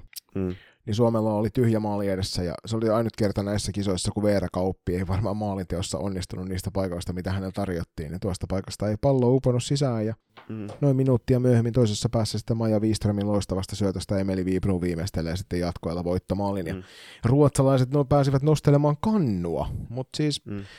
ei ole mikään vääryys, missään mm. tapauksessa. Ruotsalaiset oli tämän, tämän, näiden kisojen paras joukkue, suomalaiset pysty tuossa finaalissa antamaan hyvän vastuksen ruotsalaisille, mutta kaiken kaikkiaan, niin siis kertoohan se jo omiaan, että siihen tähdistöjoukkueeseen valittiin neljä kappaletta, kun siinä oli ruotsalaisia. Niin kyllähän sekin niin kuin oma, omaa settiään kertoo siitä, että kuinka monta pelaajaa siihen mahtui. Just näin, ja siis materiaalilaajuus ylipäätänsä Ruotsissa. Siellä on mikä siellä on nelinkertainen määrä tyttö- ja pelaajia Suomeen verrattuna tyyliin, niin kyllä se nyt näkyy ihan selkeästi tuossa. To, toki ja päästä myöhemmin niin puheenaiheessa, pelaama, puheenaiheessa palaamaan ja puhumaan siitä, että mitä voidaan olottaa seuraavan kahden vuoden aikana, että Ruottin ei kannata jäädä, jäädä aloilleen, eikä varmasti, ja, niin kuin, eikä, eivät varmasti jääkään, mutta se just, että miten nyt siellä suhtaudutaan tuohon MM-kultaan, ja se, että kuitenkin tuossa MM-finaalissa näkyy, että Suomi on kuitenkin yksi, on, oli kuitenkin aika lähellä kuitenkin voittaa. Niin, ja sitten täytyy muistaa, että meillä toki U19-kisat samassa paikassa tuolla Uppsalassa aikaisemmin tässä syksyn mittaan, mm. niin päättyivät sitten taas sinivalkoisiin mestaruusjuhliin, että Ruotsi tietää, että sieltä on tulossa todella kovan luokan nuorisoa tähän joukkueeseen, ja pikkuhiljaa ruvetaan sitä muuttamaan tota joukkueen rosteria myös Suomen puolella, sitä kautta sitten tulee lisää niitä vastuunkantajia eri tavalla pelaavia pelaajia tuohon mukaan, ja haastetaan jatkossa Ruotsi sitten vieläkin tiukemmin. Mm, just näin, ja siis tuohon niin finaalimatsiin, niin to- toki siis Ruotsilla toisessa eräs varsinkin ää, paikkoja saumoja niin kuolettaa se matsi käytännössä. Et siinä päästä myöhemmin siihen Kurrosen haastatteluun ja to, to, to, tosiaan niin kuin niihin voimasuhteihin, mitä on odotettavissa ennen Singapore, varsinkin Singaporeessa, mutta täysin ansattu mestaruus Ruottilla. Uh, nostetaan esille Elle Rasmussen, Chöp, Emeli Vibron ja Östlund Viisen maalissa, ja toki uh, myöhemmin päästään All Starsiin, niin siellä on muutama muukin nimi. Siellä on ihan loistavia yksilöjä ja täysin ansattu mestaruus Ruottilla. Joo, kyllä ei muuta kuin hatunnostoa sinne suuntaan, tuohon länsinaapurin suuntaan, ja seuraavassa kisossa sitten Suomi tuo varmasti sen, sen tota, kultaisen mitalin kotiin, ja kun on Suomi mainittu, niin eiköhän me Julius napata tähän väliin pieni mainostauko ja mennä sitten antamaan kouluarvosanoja Suomen joukkueelle. Kovaa korkealta ja aina asian vierestä. Loistokäästä. Moi, mä oon Töyrylän Tero. Aina kun mä askartelen pahvipäitä, mä tietenkin kuuntelen loistokästiä. Aloitellaan Suomen joukkueesta maalivahdeista ja maalivahti tandemin näissä kisoista muodostuvat Sveitsin kisojen tapaan Krista Nieminen ja Tilto Siltanen. Joo, Kristalle saatkin tänne kirjoitellut hattu pois antoi saamat voittoihin, niin oli finaalissa lurpsahti yksi vähän helpompi maali, jonka jos olisi saanut pidettyä ulkona, niin ottelu olisi ollut varmasti vähän erinäköinen, mutta Krista pelasi hienon turnauksen kyllä. Että mitäs, tota, mitäs heität Kristalle noin niin kouluarvosanana tästä turnauksesta asteikolla neljästä kymmeneen? Um, kahdeksan ja puoli. Mä voin, mä lähden pesailemaan aika lähes samoin, mä pistän se 8 plussan suurin piirtein. Sitten seuraavana Tiltu Siltanen, ei pettänyt, mm. eikä, eikä näissä kisoissa oikein kyllä noussut, noussut mitenkään omaa tasoaan ylemmäs myöskään. Ei, siis varmaan ennakkokaavailuissa varsinkaan, kun, varsinkin kun tämä maalivahti kaksikko julkistettiin, niin Tiltu oli aika monien papereissa varma, varmasti ykkösveskari, Pelasi avausottelussa Saksaa vastaan, taisi napata siinä kolme torjuntaa, mutta sen jälkeen niin oikeastaan niin se oli, nämä oli Kristan, Kristan kisat. Tiltu on loistava veskari pelaa Malmössä, mutta ää, kun otetaan huomioon just se, että ei hirveästi, hirveästi pelannut, pelasi muistaakseni ää, Saksa- ja Ruotti-matsit, ää, ei voida syyttää kylläkään, kylläkään ottaa hirveästi tiltua siitä Ruottimatsin lopputulemassa totta kai alkusarjassa, mutta huo, huomioida se, että ei pelannut ni, läheskään niin paljon kuin Krista, niin mä annan Tiltulle arvosana seitsemän. Joo, mä menisin, että seitsemän puoli on varmaan enemmän kuin riittävä tässä tapauksessa. Ei, se on sellainen arvosana, että et ole pettänyt, mutta et ole kyllä niin kuin mitään sen erikoisempia esittänyt myöskään. Mennään sitten tuonne puolustuspuolelle ja kukas meillä Julius siellä ensimmäisenä vuorossa on? Loistakasti kuuntelijoille hyvinkin tuttu, tuttu pelaaja, kenties maailman paras puolustaja, tai ainakin lähellä sitä. Myy Kippilä aloitti seitsemännen kautensa tuolla Ruottin maalla, pelaa Turen Gruppenissa myyltä. Siis varma tekemistä, mutta ei säkenönyt. Joo, ei mun mielestä missään vaiheessa ei noussut semmoiselle myymäiselle tasolle näissä kisoissa. Tuntuu, että vähän jäi panoksia piippuunkin vielä, että sieltä olisi saattanut enemmän irrota. Toki pakkipari vieressä vaihtui kesken kisojen. Mm, kyllä. Haettiin vähän, haettiin vähän niin kuin uusia tuulia selkeästi siihen, ja tämä pakkipari, jonka kanssa pelattiin valtaosa kisoista, niin oli kyllä äärimmäisen onnistunut ratkaisu puol- niin kuin valmennukselta. Mm. Mutta jos Myille tästä pitäisi joku kouluarvosana antaa, niin kasi Miikkaa mä voisin tarjoilla. Mm. Mä itse annan Myylle kasin. Uh, se, se oli hyvä pakkipari. Päästä my- seuraavaksi hänen pakkiparinsa mutta siinähän avausottelussa, kun tämä niin lopullinen pakkivari muodostui, niin Mettälän Iida oli kipeänä, muistaakseni ennen saksaottelu, niin sen takia ää, Lasse, Lasse ja kumppanit sitten bongas ja ää, saatto yhteen tämän pakkivarin, mutta Myyltä tosiaan, tosiaan ää, on yksi maailman parhaimpia kantteja, ja odotti varmasti itseltään paljon paljon enemmän, mutta siis oli näissäkin kisoissa Suomelle todella tärkeä ja on varmasti mo- monia monia kisoja myöhemminkin. Seuraavana vuorossa sitten Daniela Westerlund, joka tosiaan Iida Mettälän sairastumisen vuoksi nostettiin siellä, en tiedä olisiko muutenkin ehkä mahdollisesti ollut, mutta hänet nostettiin siihen myyn vierelle ja vaikka Damppu siitä sitten toisessa pelissä siirrettiin sivummalle pelaamaan toiseen kohtaan, niin kisojen edetessä niin Damppu kyllä sementoi paikkansa tuohon Kippilän viereen ja meno oli todella hienon näköistä. On. Ja äh, Damppu palasi nakkasta, äh, Nakko Valenstaamista muistaakseni Erviin täksi kaudeksi. Ja pelaa, on Ervin kapteeni, pelaa hyökkäjänä, niin sikäli, niin kuin, okei, okay, vieras pelipaikka sinänsä, mutta Damppuhan pela, pelasi muistaakseni, pelasiko hän SP Prossa pakkina, pakkina vai Pessissä, anyway, niin Dumbut kyllä erinomaiset kisat. Et oli, oli vakuuttava kyllä. Ja mitä pidemmällä päästiin, niin pääsi myös niin kuin, käyttämään niitä omia vahvuuksia myös niissä isoissa peleissä. Joo, finaalissa muun muassa niin todella rohkeita pallollista suorittamista hetkittäin, että siitä iso hatunnosto, että ei ole nuorelle pelaajalle helppo paikka niitä omia vahvuuksia käyttää, mutta kertoo siitä, että maajoukkuessa toisaalta sitten on aika turvallinen ilmapiiri, että uskalla siellä sitten niitä omia vahvuuksiaan tuoda esille. Mitäs sä heittelet Dampulle kouluarvosanaksi? Yhdeksän. Mä menisin 9 plussaa tarjota tähän, että aika hyvin ollaan tähän mennessä oltu linjassa näiden kanssa. Seuraavana näiden kisojen niin alkuun ehkä heikoin puolustaja, mikä meiltä löytyy ensimmäisissä peleissä, eli Inka Lampinen. Joo, äh, Inkahan on palannut kentille, tuli, pelas Malmössä, tuli takas nytten Pessiin, Pessiin on, on tota Pessin kapteeni, kärsi loukkaantumisesta ja kannattaa kaikkien käydä lukemassa muun muassa hänelle niin kuin Yle Urheilulla antama haastattelu. Siinä on aika painavaa asiaa, suosittelen, suosittelen lukemaan. Niin alkuun todella paljon hakemista oli vauhdin kanssa, vauhdin kanssa perässä, vauhteli hukassa. Parans kuitenkin loppuun kohden ja, ja siinä finaalissakin, kun oli Laura Mannisen pakkiparin, niin he pelasivat oikeasti kyllä vahvan, vahvan pelin puolustus, puolustussuuntaan. Joo, isompi ongelmi, mikä Inkalla oli tuossa Lauran kanssa, oli se, että, että aika monesti ruotsalaiset finaalissa pääsy yllättämään heidät niin kuin selkäkentälle mm. päin. Niin sinne toi karvauspelaaminen onnistui he, heidän ollessa kentällä paljon helpommin ruotsalaisilta, että mm. tuntuu, että Kippilä ja Dampuun he eivät iskineet ihan samalla tavalla kiinni. Mm. Mutta joo, Inkalla oli vaikea, vaikea turnauksen alku, mutta loppuun kohti kyllä sitten paras ihan hui, huimasti, ja tästä syystä tarjoilin hänelle tähän onnistumisen myötä niin sellaista seiska puolikasta. Joo, siis mä itse kanssa tarjoan, tarjoan seiska puolikasta. Äh, oli haastava turnauksen alku, mutta äh, näytti, näytti myöskin, että äh, ihan oikealla se valitsi, että hyvä roolitus ja äh, kokemuksellaan toi, toi kyllä tota, varmasti paljon kentälle sekä varsinkin olettaisin, että äh, pukukoppi. Seuraavana otetaan sitten tuosta toi Inkan pakkipari, eli Mannisen Laura. Kyllä. Äh, finaalis Lauralta äh, todella vahva peli. Oli varmaan ehkä meidän para, niin kuin Dampun jälkeen paras pakki siinä, siinä pelissä. Joo, ja Laura ehdottomasti niin kuin hänen turnauksen paras pelinsä finaali. Kyllä. Jep, mutta eikö siis, niin sitä sanotaan, että finaaliin pyritään aina pelaamaan, pelaamaan paras peliä ja tuomaan paras versio itsestä.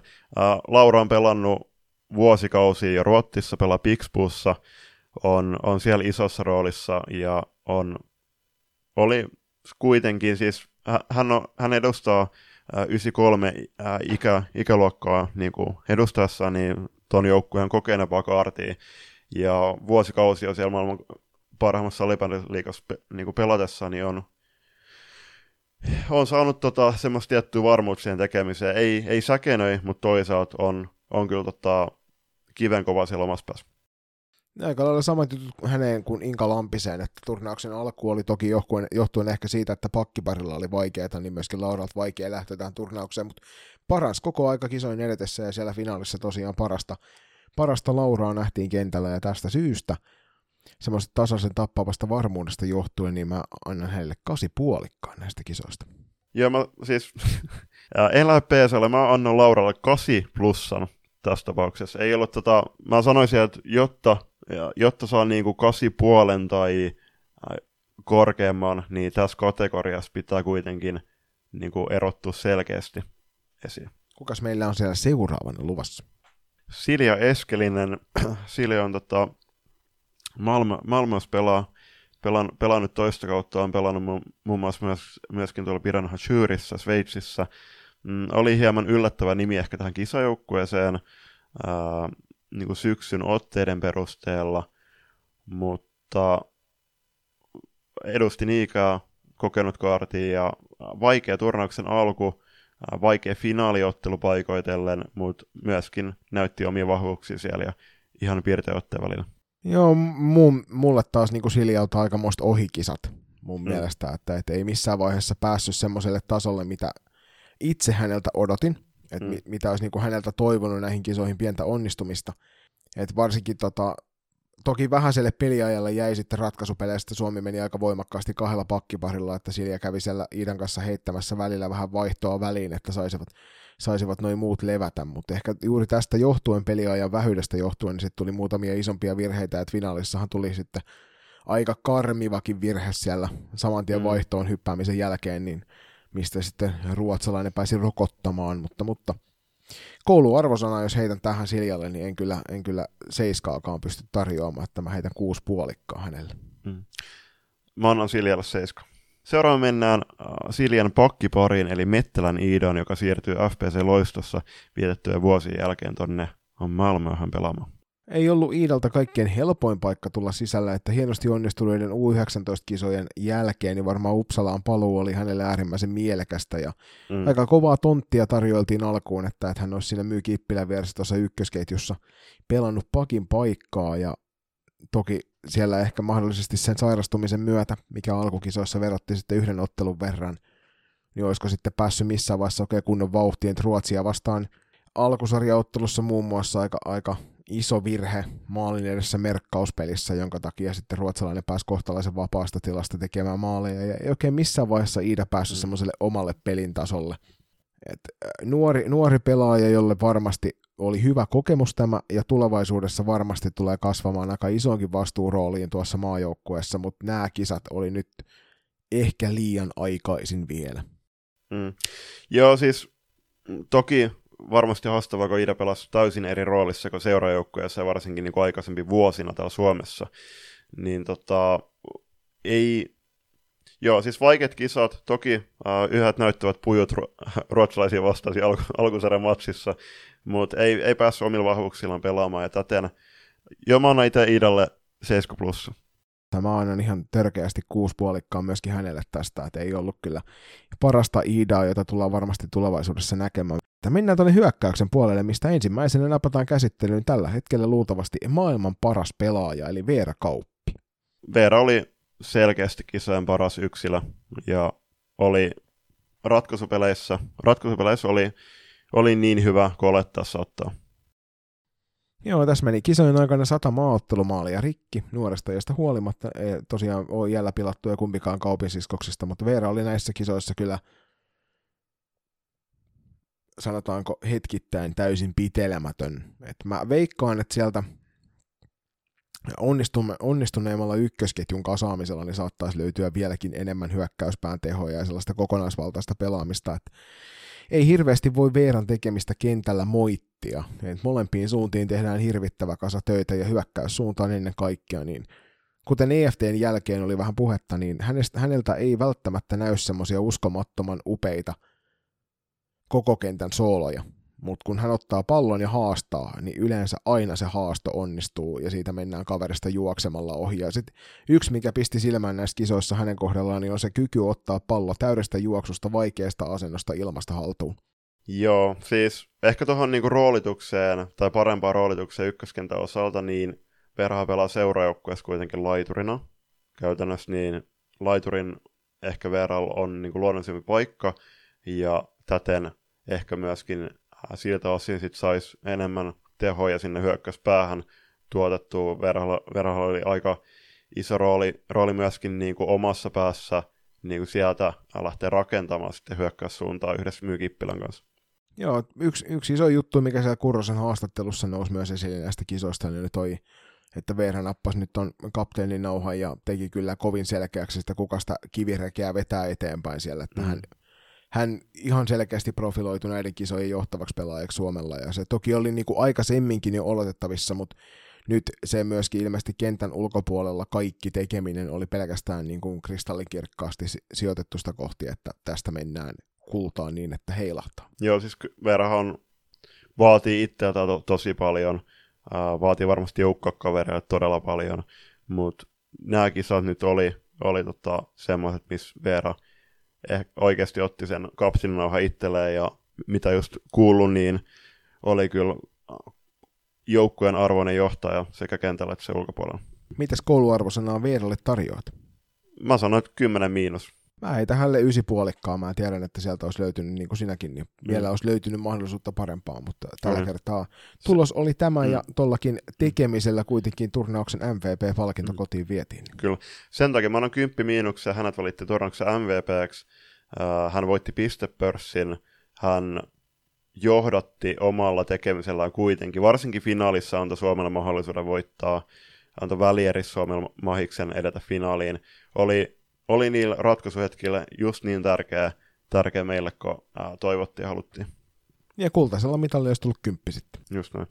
Seuraavana mennään verran kaksoissisko Oonaan. Joo, aikaisemmista kisoista 2019, niin sieltä Oona nappasi ton MVP-palkinnon mukaan. Se jotenkin näissä kisoissa, niin mä en omasta mielestäni nähnyt hänen parastaan. Mm. Et jotenkin tuntuu, että hänen peli ei oikein lähtenyt sellaiseen kunnon lentoon missään vaiheessa. Et mä tiedän, että hän on todella loistava ratkaisija noissa peleissä. Vaarallinen aina, kun saa sen oman paikan, mutta jotenkin nyt jäi vähän piippuun hänen kohdallaan myös nämä kisat, vaikka tulosta tulikin toki. Mm. Joo, sama mieltä, että niin kuin, no, Oona sanoi niitä omassa podcastissa äh, Veran kanssa, että just, että hän on semmoinen, että, että vaikka hän leputettiin yhdessä Saran kanssa niissä alkumatse, alkusarjan matseissa just näitä ratkaisupelejä varten ja tällä, että kyllähän niin on haluaisi pelata noin kaikki matsit olla isossa roolissa ja tehdä tulosta, mutta ei, ei niinku, toki hän oli äh, Suomen toisteksi paras piste, piste nainen, kuten olettaa saattaa, mutta äh, ihan yhdyn siihen, että ei nähty ihan parasta mahdollista Oonaa. Toki äh, ratkaisuhetkillä oli muun muassa siinä 4-5 voittomaalis Tsekki vasta välierissä juuri, juuri siinä, missä pitikin, eli maalintekosektorilla. Kyllä, kyllä, kyllä, mutta mä väitän, että, että pienen turboruuvin kiristämisen kautta, niin mm. häntäkin olisi, olisi nähty varmasti noissa kisoissa pikkusen lisää. Että me kaikki tiedetään, että se siellä on, ja tällä kertaa sitä ehkä sieltä esille saatu, ja tästä, tästä syystä niin minun arvosani tuohon suuntaan on yhdeksän. Joo, mä annan kanssa ysi. Sitten toi ykköskentän kolmas lenkki, eli Sara Piispa, joka ainakin meidän noissa ennakoissa niin ei nosteltu ihan tonne ykkösketjun lenkiksi asti, mutta EFTllä siihen istutettiin ja kauppien mukaan on äärimmäisen helppo pelaajan kanssa pelata, että, että on, onnistuu heidän mielestään siinä omassa roolissaan hienosti, mutta Julius, mitäs mieltä, mikä tuo rooli oikein on? Niin siis Sara kuulus, kuulus kyllä ehdottomasti tuohon kisaporukkaan, mutta tota, mä en itse välttämättä olisi istuttanut häntä ykköskenttään. Ää, toki, että ketä sinne olisi niin kuin nostettu hänen sijastaan. Äh, siltä se Joel Pääkalon päätoimittaja heitteli muun muassa välierän jälkeen, että hän veikkaa, että, että Sarjo Jenna olisi pelannut tuossa keskustaskouppien keskellä. Mutta tuohon Sara toi niinku karvausta, että ei hän, hän niinku pallollisen oikeastaan niinku tuottanut hirveästi. Mutta ehkä toi, karva, ehkä toi karvaus siellä, siellä ja sitä myöten palloriistojen tuot, tuottaminen omalle joukkueelle. Joo, finaalissa varsinkin oli tosi aggressiivinen sinne karvaussuuntaan ja aiheutti tosi paljon ruotsalaisille ongelmia kyllä niin kuin sen, sen aggressiivisuutensa kanssa. Ja onnistui toki myös maalinteossa tuossa finaalissa Jenna hienosta syötöstä, että ei meistä ihan kaikki ole tuolla M-finaalissa maaleja tehneet, että siitä Saralle kyllä niin kuin erityistunnustusta, että teki hyvän duuni finaalissa ja pelasi varmasti parhaan ottelunsa myös noihin kisoihin kaikkien tiukimmassa paikassa. Kyllä, kyllä. Mä sanoin, siis Sara pelasi Sveitsissä, Sveitsissä siellä Unihockey Berlin Opelandissa yhdessä Hanna Niemelän ja Krista Niemisen kanssa. Uh, on muistaakseni 96 syntynyt pelaaja, eli pelivuosia paljon, paljon, paljon vielä edes. Uskon, että uh, Singaporessa tullaan näkemään paljon, paljon parempi uh, Sara, ja itse näistäkin saisi mä annan arvosanaksi 8+. Plus. Joo, mä voisin sinne kasin tienoille myöskin, että mä veikkaan, että hänestä varmasti enemmän saadaan irti, niin sanotaan, että kasi, kasi on varmaan aika lähellä sitä, mitä niin kuin kehtaa tässä tarjolla, vaikka toki kanssa kotkalainen onkin, niin ei uskalla, ei uskalla välttämättä sen takia pisteitä nostaa liikaa. Kukas meillä julppa seuraavana? No just puhuttiin, niin Hanna Niemelä, äh, loistavan kauden, niin kuin SSRassa vietetyn äh, Mekko-kauden jälkeen tuonne Sveitsiin siirtynyt Niemelän Hanna, joka varmasti pelasi näissä kisoissa hyvinkin erilaisessa roolissa seurajoukkueeseen verrattuna. Joo, kyllä jotenkin olettaisi, että kun Niemelä Hannakin noihin kisoihin valittiin, niin hänelle olisi tarjottu sellaista tulosvastuuroolia, mutta selkeästi se ei ollut ainakaan se rooli, mitä hän näissä kisoissa valtaosan pelasi. En mä usko, että sitä Kurrosen Lasse ja tiimi on sanonut, että missään tapauksessa et saa maaleja tehdä, ja Niemelähän siellä maalit, jossa myöskin onnistui. Mutta aika vähille peliajoille jäi ja väläytyksiä tuli muutama hyvä karvaustilanne, mutta aika torsoksi jäi hänen kohdaltaan mm. tämän turnausta. Ei oikein tiedä, onko se niin kuin lintu vai kala vai mikä hän oli tässä, tässä turnauksessa. Mm. Ei saatu sellaista parasta Hannaa varmasti esille kyllä näissä ei. kisoissa. Ei saatu, ei. Et, äh, muistaakseni finaalissa oli yksi hyvä paikka ja siis Hannalla on ihan loistava veto. Et, toki, toki nämä niin kuin kaksi niin kuin kauppien takana olevaa kenttää, niin ei ollut, ei ollut hirveän niin kuin, tuottavaa sinne hyökkäyssuuntaan. Että jos se pelityyli olisi ollut hiukan niin kuin, erilainen ja ehkä, ehkä se pelirooli, rooli, niin Hannastakin oltaisiin saatu enemmän tehoja irti. Mutta äh, hien, kuitenkin ihan ok, ok niin kuin murtautuminen KV-kentille, tai sanotaan ei murtautuminen, että esiintyminen, ensi esiintyminen KV-kentillä. Täten mä annan itse Hannalle arvosanaksi 7,5. Mä menisin kanssa 7 puolikas tarjoilla, mutta kun sä heitit sen, niin laitetaan plussa, sitten siihen pistetään 7 plussalla. Mennään seuraavaksi tuohon ehkä loistakasti yhteen lempparipelaajista tuossa F-liigassa, eli Ella Sundströmiin. Miten se Elberoksen kisat näit? Hyvinkin äh, erilainen, erilaiset pelit äh, Ellalta verrattuna Pessi, Pessis äh, nähtyihin peleihin. Joo, tämä on myöskin näitä roolitusjuttuja tuohon kirjoitettiinkin, että roolitus vei parhaan terän pelistä. Et mä en tiedä, mitä, mitä häneltä niin kuin odotettiin näissä kisoissa eniten.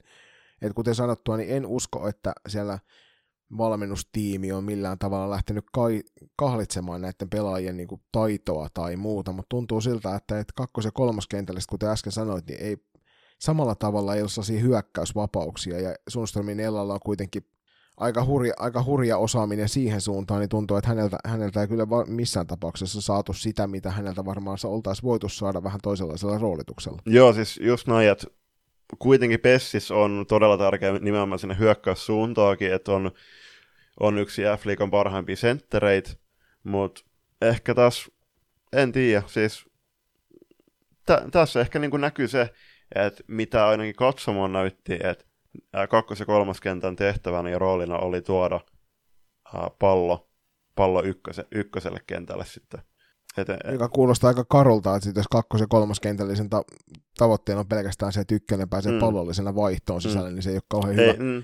hyvä homma, mutta ei, siis ei, ei Ellalta ei oikein nähty, nähty muutamaa väläytöstä lukuun ottamatta, niin nähty sitä parasta Elberosta kentällä, ja sen hmm. takia mä en pysty antamaan hänelle seiska puolikkaasta. Itse asiassa sanotaan, että seiskaa suurempaa en pysty hmm. antamaan hänelle näistä kisoista. Mä annan itse 7 plus. Elberos varmasti, varmasti tulee tota, pelaamaan loistavan loppukauden Pessis, ja ei muuta kuin illalla tsemppiä peleihin. Siis nuori pelaaja, uskon, että Singaporessa on hyvinkin erilaisessa roolissa. Varmasti olisi muun muassa aika mielenkiintoinen kokeiltava siinä kauppien keskellä. Just näin. Mennään seuraavan Kolannin pallon kasvattiin, eli Sofia Leinoon, joka teki debyyttiinsä naisten maajoukkueessa MM-kisat tasolla noissa edeltävissä kisoissa Sveitsissä.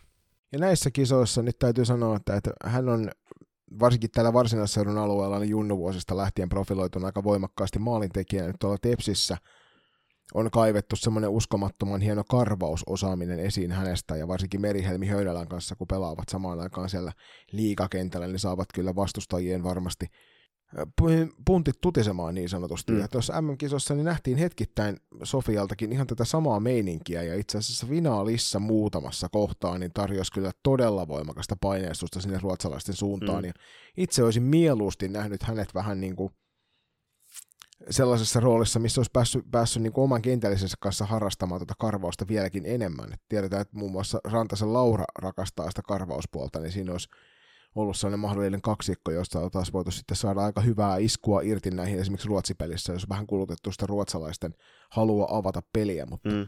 Sofialta, Sofialta kyllä niin kuin tuossa roolissa aika onnistunut turnaus.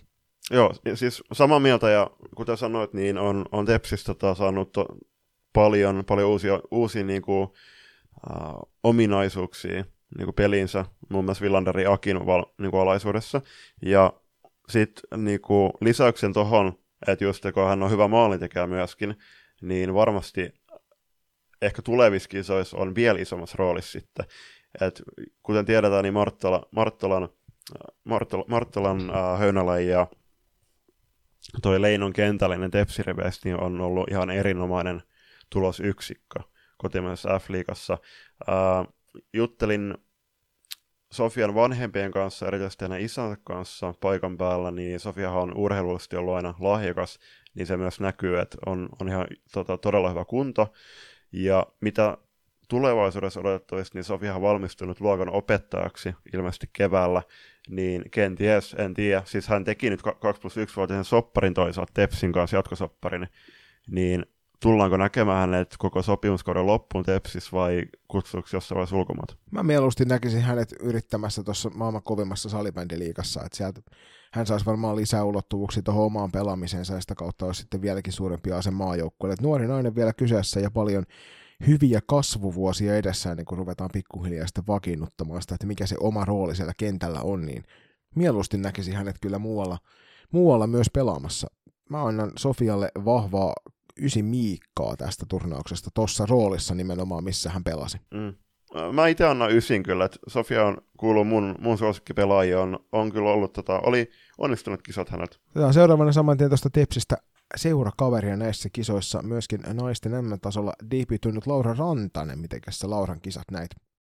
Laurahan debytoi tosiaan 29-vuotiaan M-kisatasolla. Ää, haastavat lähtökohdat toki, että just on kärsinyt niinku sairasteluista, niinku loukkaantumisista, mutta nyt on, onko on saanut ehjän kesän alle, niin on näkynyt kyllä syksyn todella vahvana syyskautena Tepsi riveissä, kuten sanoin äsken, niin Höynälä on. Ja kuten sanoin äsken tuosta tota, Tepsin kakkoskentästä, niin sitten taas Nurundi Milla ja Sa- Sari Jennon kanssa on ollut kyllä todella vahvassa vireessä. Pelas kyllä ää, hyvinkin erilaisessa roolissa verrattuna seurajoukkueeseen. Joo, se pitää ihan paikkansa, että ei ollut, ei ollut tulosyksikkörooli niin sanotusti, että vaikka useamman maalin tekikin näissä kisoissa ja komeita maaleja ennen kaikkea siellä alkusarjassa, niin tota, vaikutti siltä, että toi karvausrooli, mikä on myöskin se, mistä Laura itse on sanonut, että hän tykkää todella paljon, niin siinä roolissa oli näissä kisoissa se ehkä suurin anti omalle joukkueelle. Mm, just näin. Haastattelin muuten Laura ennen kisoja, kannattaa myös se käydä lukemassa. Laura on, on määrätietoinen nuori urheilija ja pelivuosi on vielä paljon edessä, että nyt kun kisadebyytti on tehty ja ensimmäiset tämän alla, niin toivotaan Lauralle ehjii kausi ehi, kesäkausi ja Singaporaskin. Uh, en tiedä siis mahdollisesti peilaten tuohon seuraajoukkoeseen, niin toivottavasti myöskin erilainen rooli myös seuraavissa maajoukkuetapahtumissa sitten ja kisoissa. Minkälaista kouluarvosanaa sä Lauralle tarjoilit?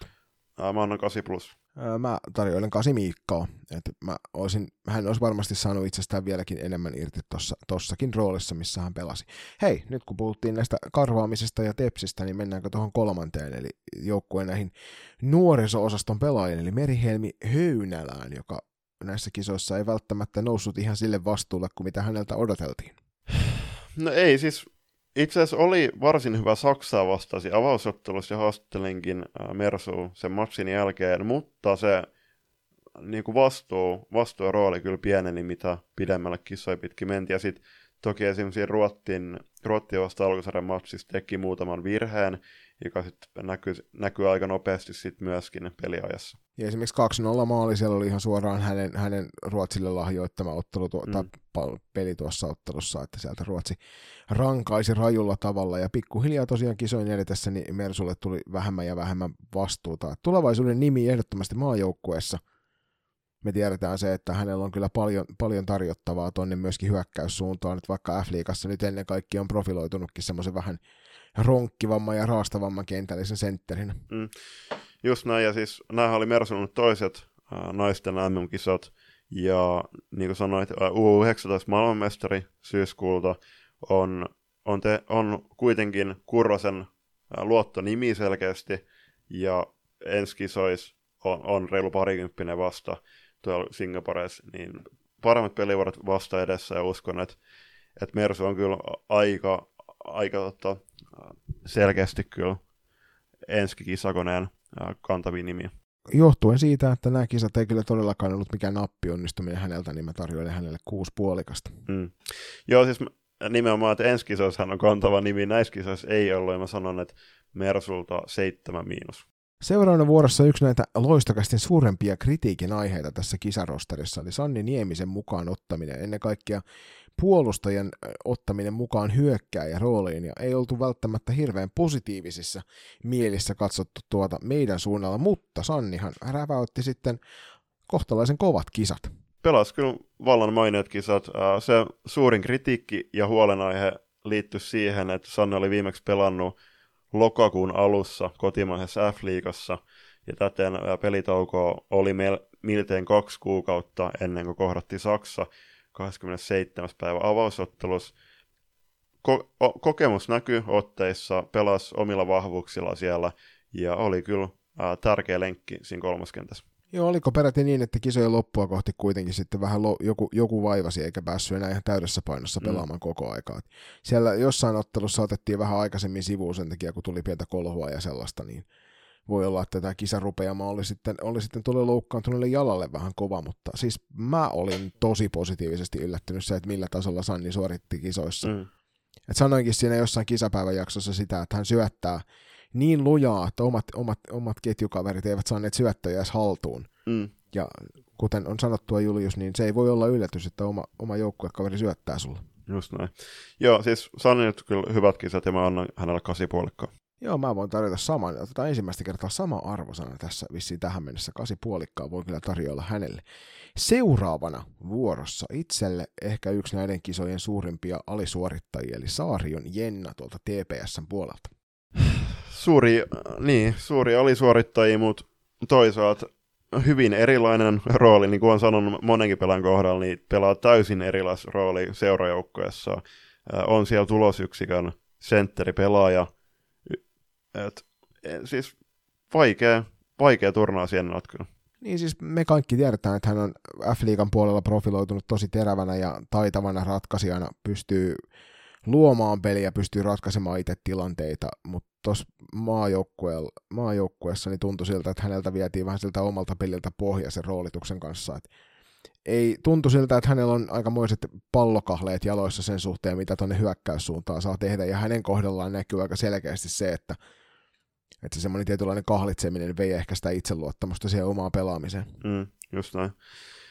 Et, siis, en mä, siis ei olisi ollut hullun pidä testata Jennaa siis arjotta. Eikö toi Jenna nimenomaan kauppien keskellä, mutta Jennallakin 98 syntynyt, niin pelivuosi on vielä paljon edessä. On nyt palas kahden Ruotsissa vietetyn kauden jälkeen Suomeen, Suomeen mutta siis katsotaan. Uh, tässä kahdessa vuodessa, vuodessa voi tapahtua ihan mitä vaan, ja päästä myöhemmin juttelemaan vähän siitä, että minkälainen Suomi odotettavasti esimerkiksi Singaporessa, niin kenties silloin myöskin uh, Jenna pelaa hyvinkin erilaisessa roolissa.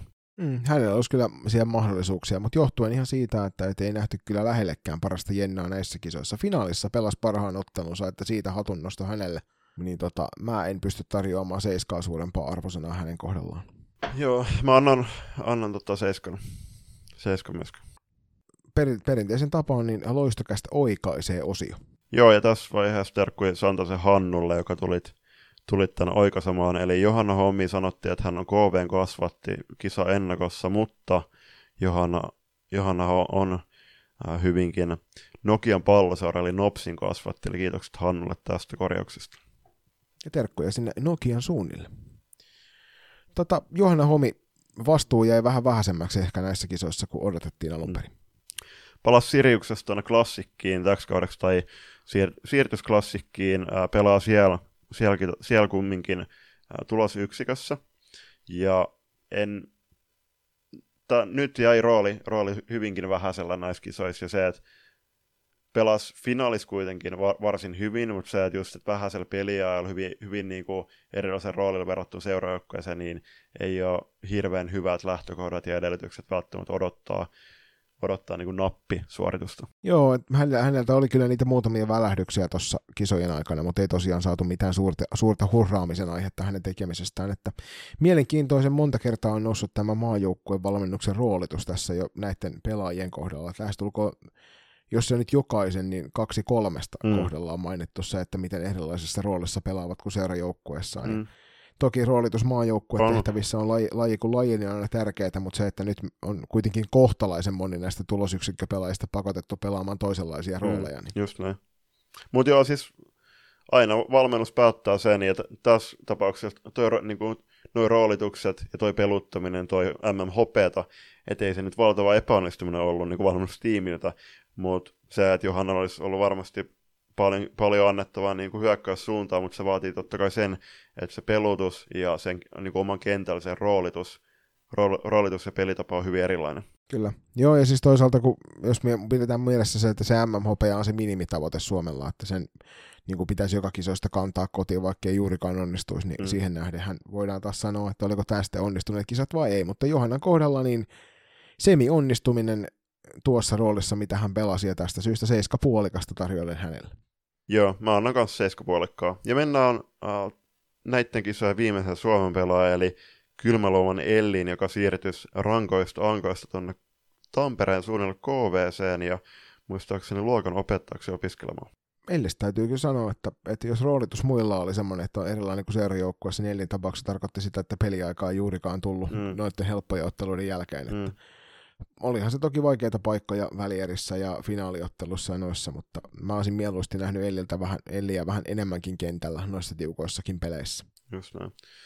U19 kultajoukkoja kapteeni, kapteeni on tota isossa roolissa KVssa, on pelannut loistavat, loistavat kaudet rankkojankkojen kanssa, mutta to, äh, niinku, en mä siis aika näkymätön loppujen lopuksi. Tarvittiin kyllä valita Puolaa vastaan ottelun parhaaksi pelaajaksi, eli puolivälieräs mutta niinku, tiet, niinku muutamia välähdyksiä lukuottamat aika vaisut kisat, mutta toisaalta just tuolla peliajalla niin ei hirveästi voida niinku odottaa esim.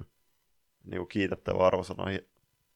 Ei, ja toisaalta hän ei kyllä epäonnistunut myöskään, että ei tullut semmoisia selkeitä dyykkaamisia ton pelin suorittamisen kanssa, että silloin kun hän kentälle pääsi, niin hän onnistui siinä omassa roolissaan hyvin, ja siitä syystä tarjoilen myös hänelle seiskaa sinne. Joo, mä annan itse Ellille 7 plussan. Uh, se oli siinä loistokastin kouluarvosanat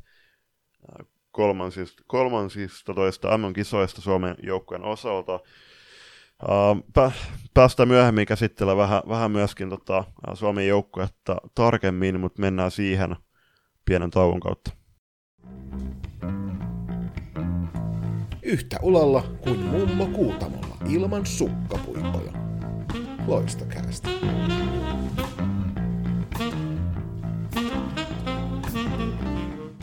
Hi, I'm Randy Klärbaum and also in Hamburg we listen to Loistocast.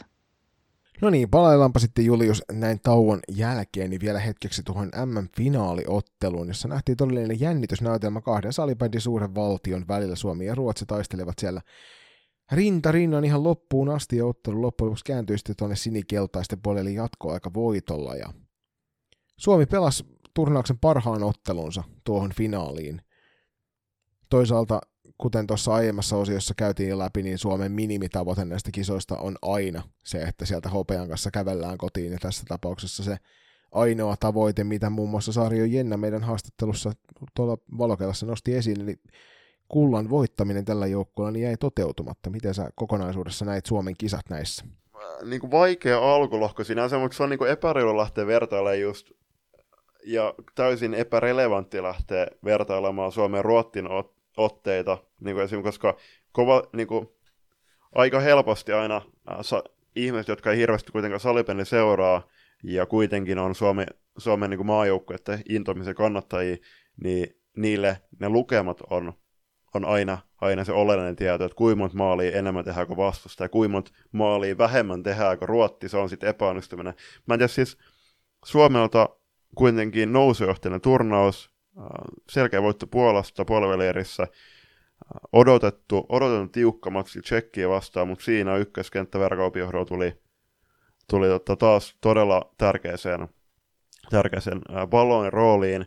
Ja sitten Ruotti vastaa siihen, siis yleensä on aina olla kehuttu sitä, että valmennu, Suomen valmennukset onnistuu isoissa peleissä, myös tuossa onnistuttiin. Joo, ihan samaa mieltä, että, että kyllähän niin kuin nämä kisat oli nousujohteiset, vaikka se tsekki voitto tiukan pelin mm. jälkeen, vaikka ehkä näyttikin kotikatsomoihin muulta. Mutta ei, ei, ei ainakaan katsomassa ollut hetkeäkään semmoinen olo, että siinä olisi mitään huolta ollut siinä ottelusta. Jotenkin Suomesta huoku semmoinen pieni voimien säästely vielä siinäkin vaiheessa, että joka näkyi näissä kisoissa muutamankin otteeseen, että niitä paukkuja ladattiin tuohon finaalia mm. varten, ja finaalissa onnistuttiin siinä, mitä haettiin kirjaimellisesti se MM-kulta oli yhden tyhjän maalin päässä. Ja tällä kertaa se ei onnistunut seuraavissa kisoissa, se mahdollisesti onnistuu, ja sen takia valmennus esimerkiksi näissä kisoissa mun mielestä onnistui hyvin. He löys uuden toimivan ykköspakkiparin, siitä isoa hatunnostoa sinne Daniela Westerlundin suuntaan, joka pelasi kyllä loistavat kisat. Ja vaikka nämä muut kentälliset eivät maalinteossa hirveästi onnistuneetkaan noissa kovissa peleissä, niin he mahdollisti sen, että hmm että sen pelataan 0-0 peliä. Niin he mahdollisti sen, että tuo kauppien kentällä niin pääsi tekemään sitten maaleja, niin pystyvät mm, ratkaisemaan niitä pelejä, ja finaalissa käytiin tosi lähellä. Kovastihan Veerakin sanoi muistaakseni haastattelussa, että pelitapa uudistettiin näihin kilpailukisoihin ja tähän kisaprojektiin. Omat haasteensa, niin kuin Kuronenkin sanoi, niin toi se, että koronan takia niitä yhteisiä hetkiä, yhteisiä tapahtumia tuli, vaikka Sveitsin projektiin huomattavasti vähemmän, Uh, se toi omat, vaike- omat haasteet tähän. Mm, itse val- valmisteluista Koronan sanon mun että kuitenkin kiitokset Salibandiliiton suuntaan, että uh, hyvät resurssit tarjottiin, hyvät edellytykset kuitenkin valmistautuin näihin kisoihin, mutta juurikin, kun puhuttiin äsken näistä pelaajan roolituksista, niin on se, se on sillä niin kuin näyttää, näyttää vähän, niin kuin, en mä tiedä hassulta, mutta just se, että niin kuin pelaajien silmiin, että siellä on kaksi kentällistä pelaajia, jotka pelaa niin kuin tulosroolissa omissa seurajoukkueissa oikeastaan. Ja sinne on niin kuin lähinnä puolustavalla kannalla, kannalla ja siis, hyvin, siis totta kai se 0-0 on to, tosi tärkeää, tärkeää tuottaa, ää, tuottaa aina, se on se minimitavoite, mutta sitten toisaalta just, että näissä kisoissa, niin Veera ja Oonan, Veera ja Oonan kentällä tuotti tosi paljon, oli se niin selkeä tulosyksikkö, ainut tuottava yksikkö, mutta sitten taas myöskin se kentällinen päästi maaleja, niin en mä tiedä, siis olisi itse kaivannut, kaivannut niistä kahdesta ää, toisesta kentällisestä oikeasti selkeästi enemmän ratkaisijoita. No tuosta pelitavasta, niin tästä me puhuttiin noiden kisojen edetessä aika paljonkin siinä hetkittäin, että, että on, minkä, onko tuo Suomen joukkueen pelitapa nyt millainen. Että hurjan erilainen se ei mun mielestä ollut kuin aikaisemmin ja hetkittäin jopa liian staattista tekemistä, että alakolmio hinkkaamista haettiin sinne vähän liiankin pitkiä aikoja, eikä lähdetty hakemaan selkeitä hyökkäyksiä. Et vähän sama kuin noista miesten MM-kisoista, mikä mm. itselle jää päällimmäisenä mieleen, on se semmoinen mm. taktinen kyttääminen, että tulee nyt se puoli metriä väärään paikkaan, niin sitten me voidaan lähteä hyökkäämään, ja se ei mun mielestä ole niitä salibändin hienouksia, koska tämä laji parhaimmillaan on nopeaa, soljuvaa taito, taito salibändiä, jossa niinku tilanteet vaihtelee, ja parempi joukkue voittaa sitten loppujen lopuksi kuitenkin, koska ne pitää palloa enemmän. Ja siihen mä olisin mieluusti nähnyt vähän enemmän sellaista raikkaampaa hyökkäyssuuntaa tuottavampaa salibändiä myös koko joukkueelta. Et nyt ne nähtiin sitä hetkittäin tuolta kaupinkentälliseltä, mutta oikein muilta kentälliseltä ei saatu yhtään mitään niitä helppoja otteluiden jälkeen. Siihen niin kuin nopeeseen pallon siirto, siirtelyyn perustava pelitapaa, niin tuolla olisi ollut kuitenkin kaikki edellytykset, koska tuossa on taitavia pelaajia, on on fyysisesti kykeneviä pelaajia, on niin kuin tosi kovassa kunnossa olevia pelaajia nyt, niin kuin sanoit, niin oli paikoitella aika lailla paikalla seisomista, jolla sitten just siirrettiin sitä vastuuta, vastuuta oikeasti sillä ykköskentällä. Niin, otettiin sitä, että sieltä hyppää kaupit kentälle ja ratkovat sitten sen pelin sen jälkeen, ja se ei mun mielestä voi olla niin kuin Suomen maajoukkueen tavoite, että me odotellaan minuutti sitä, että kaupit saa levätä, ja sitten sen jälkeen ne tulee. Ei, niin, niin ja sitten sit tuossa niin finaalissakin, niin Veera ja Oona, niin kuin, nehän pelas, pelas käytännössä niin paljon kuin tahtos. Että ne, siellä oli, ne pelasi joka toista vaihtoa, siellä tuli kakkonen kolmannesta välillä antamaan, antamaan niin kuin lepoa ykköskentälle.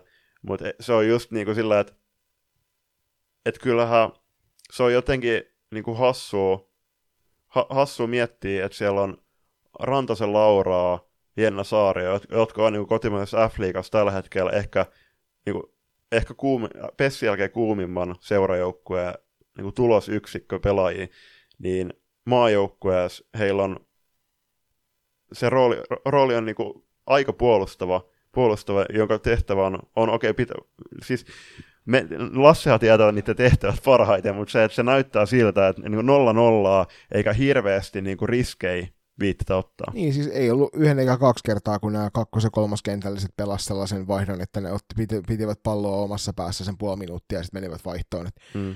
Et jos sillä haetaan sitä lepoaikaa, niin sitä se on toisaalta onnistunut taktiikka, mutta ei me voida ei me oikeasti voida Ruotsia lähteä haastamaan jatkossa noissa kisoissa sillä, että, että kaksi kolmasosaa meidän kentällisistä pelaa vaan sitä, että, että pidetään nyt pallo hetken aikaa omilla, että noin saa levätä, koska jossain vaiheessa käy väkisinkin niin, että meiltä puuttuu sitten niitä ykkössyömähampaita ja sitten sitä täytyy löytyä jo muualtakin sitä tekemistä.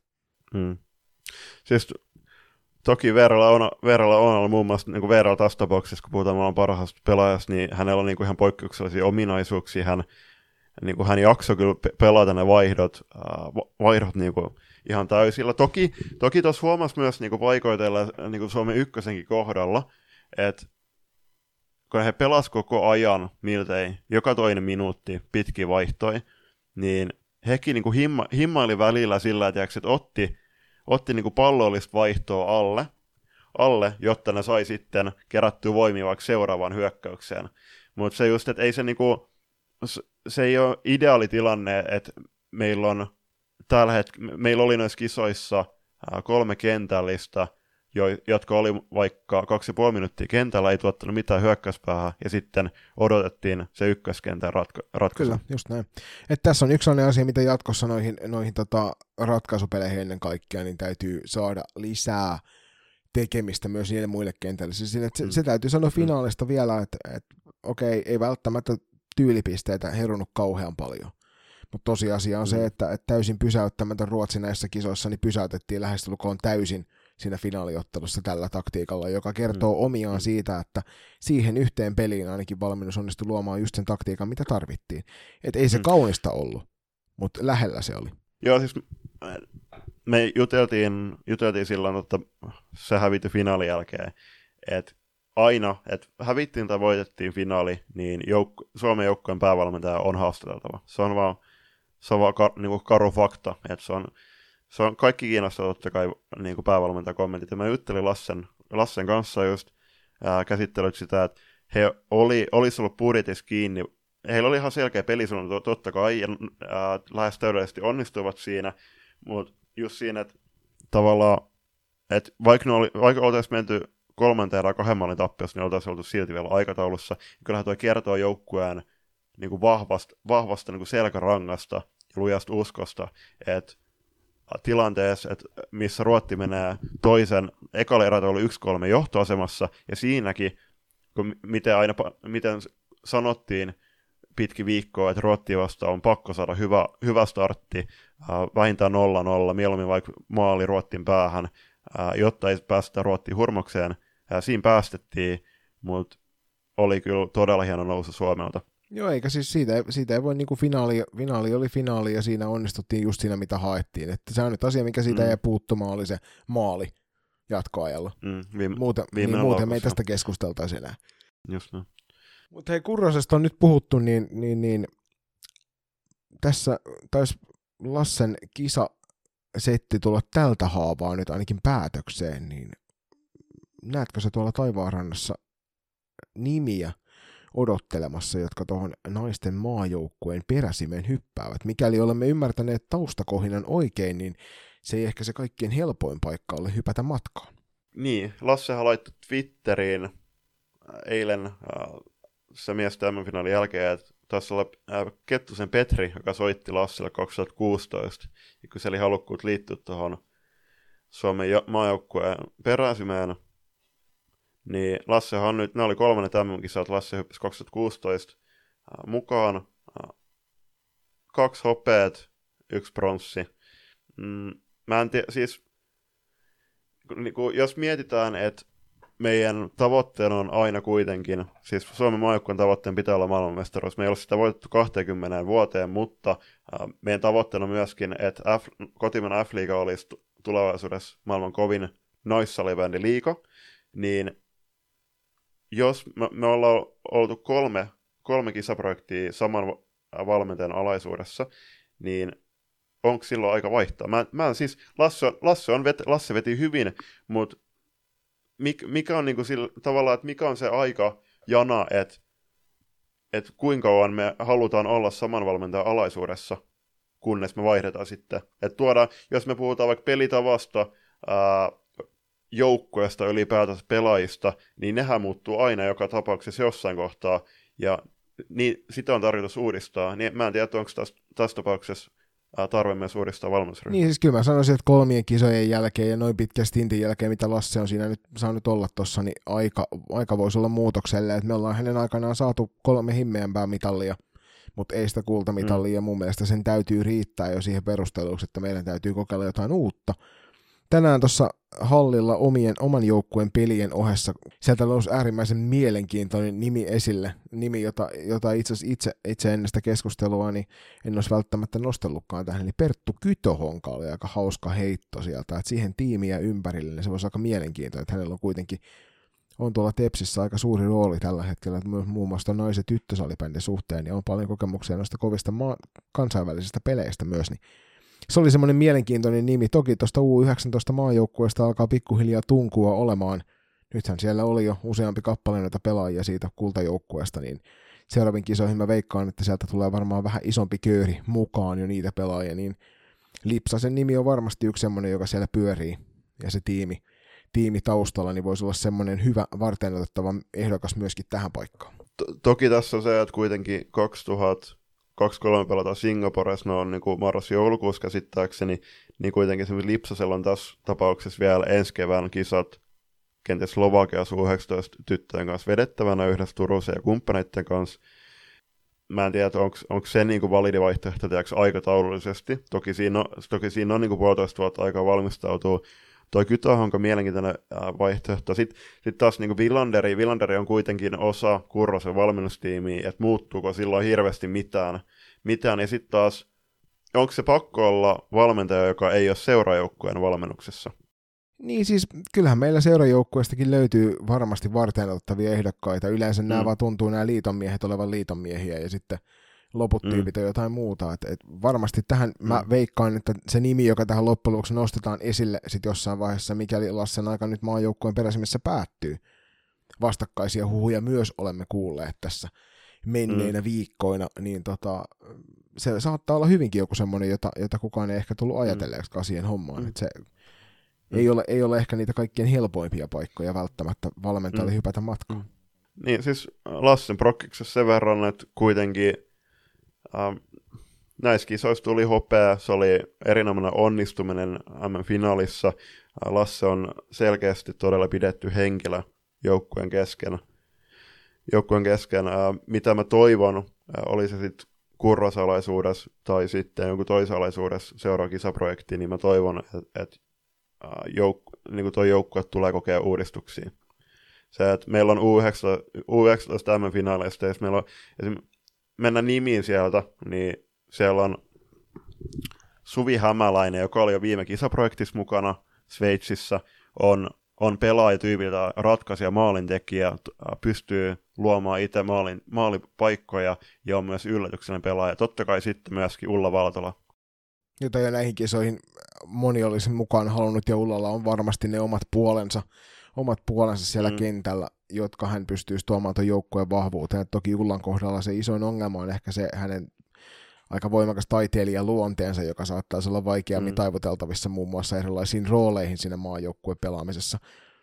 Et tota, olihan Ulla noissa kesäleireillä, sieltä ei sitten jatkopaikkaa tullut syystä tai toisesta. Se, sen mm. kertoko toiset ihmiset, että mistä se sitten mahtoi johtua loppujen lopuksi, mutta kyllähän tuohon seuraavan kisaprojektiin joka tapauksessa, niin on jokaiselle pelipaikalle tarjolla sitten uusia pelaajia jo. On varmasti, on varmasti, ja kuten sanottu Nurlundin Millan kohdalla, Millalle ei, se oli ilmeisesti sovittu, että Milla ei nyt tässä, tässä kisaprojektissa sitten saakka ole, mutta Milla on selkeästi F-liigan paras pelaaja tällä kaudella, on ilmassu halukkuutta edustaa myöskin meidän maajoukkueet jatkossa, niin Milla on varmasti yksi nimi. Sitten maalivahti kaksikosta, Krista on syntynyt 87, uh, Tiltu 89, niin ei mitenkään ikäloppu, ei missään nimessä, mutta mä väitän, että Julia Kataja, kultamokka tuolta U19-kisoista syyskuulta, Noora Vuorela on 94, ei, siis Noora onkin parhaat vuodet edessä vielä, Noorakin on ilma, kuitenkin ää, käsittääkseni il, ilmassuhalukkuutta, se edustaa myöskin mua mm-hmm. vielä. Niin paljon, paljon tota, ää, pystyy tapahtumaan. Sitten toki ää, mennään siihen, että että vaikka nostetaan Venäjän joukkueen esiin, niin siellä, siellä oli kuitenkin niitä kokeneempia ihmisiä. Sitten kun Lasse antoi haastattelun, kokeneempi pelaaja, Lasse antoi haastattelun Iltalehdellä, jonka hän toki veti heti takas on Twitterissä, jossa puhuttiin, että että missä, missä sarjassa Veera pärjäisi, Kaupi Veera siis mm. pärjäisi mie- miesten sarjassa, koska me halutaan kuitenkin, että maailman paras pelaaja saa riittävän tasokkaita pelejä ja pystyy kehittämään itseänsä. Lasse taisi sanoa siinä, että meidän pääsarjassa hän olisi tähti. Miesten, miesten divarissa joo pystyisi pelaamaan. Kyllä. Siitä, siitä aika voimakasta vastakritiikkiä tuli ja itse olen myös sitä mieltä, että kyllä miesten divarissa saattaisi kyetä pelaamaan, mutta tähtipelaajastatuksella mm. hän ei siellä kyllä Ei, mutta la, mut, joo, mut, la, mut, joo, mut Lassehan veti to, toki sen sitten takaisin nopeasti sanoa, että ei olisi tota pitänyt sanoa tota, mutta äh, siihen, että mehän kumminkin halutaan, että naisten huippuurheiluurat ja maajoukkueurat pitenis, pitenis että ver- vertauksen Juha Kivilahto 39-vuotiaan pelasi, pelas kui, ties kuinka monen tämän kisat neljä maailmanmestaruutta alla. Ää, ja sitten taas meiltä, o, en, olisiko, olisiko Kristo sitten vanhin pelaaja? Jotain, jotain ja sellaista. Kristo kuitenkin 34. Niin. niin. Mutta siis fakta, fakta tavoitte... on se, että seuraaviin kisoihin joka tapauksessa niin tulee muutoksia jo pelkästään sen takia, että sieltä vanhemmasta päästä jää ikävä kyllä niitä pelaajia pois ja sitten tulee niitä uusia vastuunkantajia, jotka tuossa mm. nousee. Niin...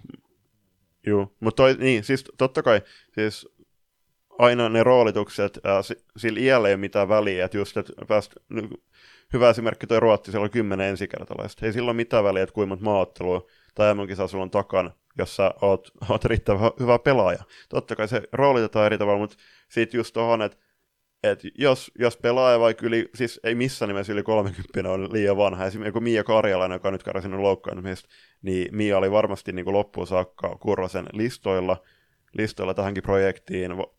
Mä en näe mitään syytä, että miksei Mia voisi olla mukaan Singaporessa. Mm. Mutta yksi, yksi sellainen iso juttu on just se, että kun puhuttiin tuosta siitä, että meillä on paljon F-liigassa näitä vastuunkantajia isoissa rooleissa, jotka maajoukkuessa pelas, pelasivat sitten taas puolestaan niin kuin pelkästään avustavia rooleja tuolle meidän supertähtikentälliselle, niin tosiasiahan on se, että F-liigan pelien tasolle on tehtävä jotain, hmm. jotta, jotta siitä Kyllä. oikeasti saataisiin, nythän siitä oli keskustelu alkusyksystä, että onko tämä niin kuin maailman tällä hetkellä neljänneksi kovin sarja, tämä meidän F-liiga, ja kyllähän niin kuin tosiasia on se, että tälläkin kaudella niin tuossa meidän A-sarjassa niin on kahden kerroksen väkeä, että siellä on ne kovat, kovat joukkueet, jotka vetävät ihan hurjalla, hurjalla tasolla, ja sitten on ne muut, mm. ynnä muut osasto siellä, mm. jotka eivät sillä samalla tasolla pysy, niin F-liigan tasolle on myös tehtävä jotain. Sen mm. kilpailullisuuden on pakko jo. kasvaa siellä, jotta me kasvatetaan sitten myöskin niitä uusia nuoria ja ehkä vähän vanhempiakin vastuunkantajia tuohon maajoukkueeseen jos, niin siis, jos mietitään vaikka noita junnusarjoja, niin se, että kun meillä on F-liiga, jossa on A- ja B-sarja, meillä on ku, eli toisin sanoen meillä on 16 liiga statuksella pelaavaa joukkuetta, niin siinä oli Twitterissä hyvä keskustelu, että kärk, niin kuin junnut lopettaa vaikka junnu, niin kuin junnu-uransa ää, niin kuin aiemmin kuin oletettu ihan sen takia, että ne pääsee sitten pelaamaan liigastatuksella jonnekin paikkakunnalle. Niin se, että kyllä niin kuin kahden seuraavan vuoden, en mä tiedä, siis ei kahden seuraavan vuoden välttämättä, mutta niin tulevaisuudessa toiveena olisi, että liikaa kutistettaisiin esimerkiksi kahdeksan joukkueen sarjaa tai kymmenen joukkueen sarjaa, ää, junnut pelaisi pidempään omi junnusarjoja, tehtäisiin T21 ja T18 kovatasoisempi, ja nyt tuohon, että saadaan liikaa kovatasoisemmaksi, niin nyt olisi tammikuussa ollut loistava mahdollisuus Champions, Champions Cupissa niin kuin Pessin mennä vertaamaan omaa tasoaan Euroopan muita huippujengia vastaan. Siellä olisi muun muassa Toreen Gruppen ollut ensimmäisenä vastassa PSS, että se olisi mm. aika mielenkiintoinen kohtaaminen. Väitän, että se olisi päättynyt kohtuu rumiin lukemiin. Et F, F-liigassa on tehtävä tästä varmasti tullaan keskustelemaan jatkossa sitten vielä paljon enemmän ennen kuin tuonne kevään korvalle päästään ihan oikeasti sitä, että mitä, mitä meidän mielestä siellä pitäisi tehdä ja mikä on semmoinen yleinen konsensus salibändikentältä siitä, että mikä olisi se oikea muoto, mutta tuolle F-liigan kilpailullisuustasolle on tehtävä jotain, jotta me saadaan ihan oikeasti sieltä sitten näitä siellä vastuuroolissa olevat pelaajat voisivat myös maajoukkuessa ottaa sen vastuuroolin ja sitä Mm, kautta sitten taas lievittää näiden muun muassa Veera ja Oona Kaupin vastuun kantamista siinä sitten joukkueen kärjessä. jotta, jotta me saadaan oikeasti kotimaisesta F-liigasta äh, pelaamaan niin kuin tulos, tulosyksikössä pelaavia pelaajia maajoukkueeseen, niin F-liigan taso on nostettava, tai sitten vaihtoehto se, että meidän, tulevaisuudessa meidän äh, maajoukkue koostuu täysin ulkomailla pelaavista Niin ei pelaajista. sekään huonompi vaihtoehto ole. Siinä on kaiken, monia, monia ratkaisuja siihen, että miss, millä tavalla päästään eteenpäin. Et mielelläni näkisin suomalaisia mm. pelaamassa muun muassa Tsekin pääsarjassa. Ihan oikeasti kokeilemasta, mm. minkälainen taso se on, kun se kuulemma kun on, on kovempi kuin tämä meidän kotimainen F-liiga, mutta aika näyttää. Seuraaviin kisoihin on nyt pari vuotta aikaa. Tässä on pitkä projekt, projekti edessä ja sitä vetää ties kuka. Ja joukkueessa nyt varmaan tästä nimilistasta, joka näissä kisoissa mukana oli, niin varmasti iso osa jatkavat myös seuraamalle kisa, kisastintille eteenpäin. Jep, ja tähän loppuun ennen kuin siirrytään kohti seuraavia kisojen ympärillä pyöriviin puheaiheisiin, niin muistutuksen Veera ja Oona Kauppi on seuraavissa kisoissa 26-vuotiaat eli pelaajia parhaassa iässä, ja siellä on U19-kisaluokasta kisaryhmästä tulos loistavia pelaajia tässä joukkueessa. Toivotaan, että seuraava joukkue on huomattavasti tulosvalmiimpi joka, joka kentällisessä ja tu, paljon, tu, paljon tuottavampi. Ja seuraan kahden vuoden aikana pysty, voidaan, voi tapahtua mitä vaan. Toivotaan, että Singaporessa nähdään entistä varoisempi Suomi. Ja tästä tosiaan tauon kautta niin kohti noita muita kisojen puheen aiheita. Sosiaalisessa mediassa seurattu suomalainen salibändi podcast. Loistokäästä. Moi, mä oon Myy naisten maajoukkueessa. Porvossakin kuunnellaan loistokästiä. Vaikka pelit siellä kaukalon sisällä aiheutti varmaan kaiken näköisiä ihania tuntimuksia siellä kotisohvilla ja katsomoissa, niin ne ei ollut ainoita puheenaiheita, mitä tässä näistä MM-kisoista aikaan saatiin. Ja yksi isoimpia keskusteluita MM-kisojen jälkeen käytiin muun muassa näistä lohkoista ja siitä, että millä tavalla MM-kisat pitäisi jatkossa järjestää, jotta se olisi heikommille maille järjellisempää se pelaaminen ja sitten näille kovemmille maille tarjottaisiin myöskin niitä ihan aidosti kunnon otteluita siinä jo kisojen alusta lähtien. Joo, siis vaikka kisoissa nähtiin toinen toista upeampi matseja, niin kyllähän se selkeästi näkyy, että nämä päättyneet tai kuluneet kaksi vuotta koronan kanssa on kasvattanut noita tasoeroja. Totta kai siis joku Italian pelaajat tai Taiwan pelaajat, niin kyllähän ne niin ottaa huumaa, jos ne pääsee pelaamaan kove- kovempia maita vastaan, mutta tilanne on tällä hetkellä se, että kahden vuoden välein järjestetään MM-kisoja, tasoerot kasvaa, kärkinelle kun menee menojaan. Sitten se, siinä takan tulee joku viiden, kuuden joukkueen rypäs, jotka on aika tasaisia keskenään, ja sitten taas on, se, on sitä pohjasakkaa, jotka taistelee niinku, niinku MM-kisojen niinku se A-sarjan ja B-sarjan välillä. Joo, ei siis, mm, tästä on kaiken näköisiä erilaisia varmasti mielipiteitä myöskin siitä sarjajärjestelmästä on yhtä monta kuin näitä ihmisiä, että kuten, kuten Julius tiedät, niin mielipiteet on vähän niin kuin persreikiä, että Mm, niin, että jokaisella, on, jokaisella on omansa, niin tässä tapauksessa näistäkin käytiin Twitterissä paljon keskustelua, ja mä ymmärrän hyvin sen, että ihan 23-2 päättyvät ottelut tuossa salibändille sitä parasta mahdollista mainosta millään tavalla. Mm. Että mitä tasaisempia ja tiukempia ne ottelut on, niin se parempaa se on meille kaikille. Ja mikä on se lopullinen tapa järjestää, niin tästä varmaan ihan turha valtavan suurta keskustelua käydä tässä vaiheessa, etenkin kun meidän niin kuin päätäntävalta näihin asioihin on täysin olematon. Me voidaan vaan soittaa suutamme täällä meidän podcastissa ja ihmiset kuuntelee ja toivon mukaan mm. joku keksii sitten paremman tavan siellä. Mutta mä itse näkisin mieluusti sen, että että tämä oli ihan hyvä ratkaisu tämä, että vedettiin nyt kahdessa lohkossa niin, että top neljä maat oli jaettu niihin, mutta ei olisi varmaan mm. yhtään pöllömpi, että tämä top neljä maat iskettäisiin samaan lohkoon pelaamaan noin mm. kovat ottelut tuohon alkuun. Joo, siitä oli paljon keskustelua, muun muassa Perttu Kytohanka nosti esiin tämän superlohkon, superlohkon ja sitten josta niin kuin, jokainen joukko pääsisi puolivälierää, ja sitten vi- vielä villimpi jalo, äh, jalostusidea siitä oli äh, se, että se superlohkon kaksi parasta menisi suoraan välieriin. Äh, siinä olisi sitten totta kai, totta, niin kuin me puhuttiin sun kanssa, niin nämä kisat kestää yhdeksän päivää, no eihän se ole se, niin kuin sanoit, niin esimerkiksi ne heikommat maat voisi aloittaa vähän aikaisemmin ja sitten tämä superlohko pelaisi vähän myöhemmin, jotta ei tulisi liikaa välipäiviä, mutta kyllä tämä superlohko sitten kuitenkin mahdollistaisi sen ja takaisi sen, että näille kärkinelikolle oikeasti tulisi pelkki koviottelu lähtökohtaisesti. Kyllä, mutta sitten taas tuossa on se huono puoli, että se tarkoittaa sitä, että tämä nelikko pelaa toisiaan vastaan jokainen sen yhden ottelun, ja sen jälkeen, jos niin sä pelaat mm. noissa kisoissa sen maks viisi ottelua, joka mm. ei sitten taas puolestaan, ja paitsi jos sä oot kolmannen tai nelonen, niin pelaat sen kuusi ottelua. Mutta mm. millä tavalla se myöskään auttaa niitä heikompia maita niin, kasvamaan, että jos ne pelaa niitä tämä. toisia heikkoja vastaan, ja sitten puolivälierissä tulee nouta, ja sitten kun Tsekki ja Sveitsi tulee mm. sieltä ja vääntää sua 15-0 turpaan siinä matsissa, niin ketä, ketä se on mm. auttanut yhtään mihinkään? Mm. Just tämä, just tämä, että kyllä se silti, niin mä, vaikea sanoa, että mikä se olisi sitten, siis joo, tuommoinen superlohko kuulostaisi ihan hyvä, mutta kyllä se kuitenkin vaatisi sen, että se, että vaikka, vaikka tota, niillä mailla, niinku, näillä heikommilla mailla, niin se on, ne tasoerot on vielä, vielä tota, niin isot ja näin, ja on kasvanut entisestään, niin kuitenkin maailmanmestaruuskisat, niin kyllä mun mielestä se on lähtökohta, lähtökohta pitäisi olla se, että kaikilla joukkueilla on kuitenkin mahdollisuus kohdata toisensa käytännössä. Ja sitten tämä, tämä samalla se, että nämä heikommat maat pääsis mittelemään omaa ja testaamaan omaa tasoaan ää, niitä parempia maita vastaan.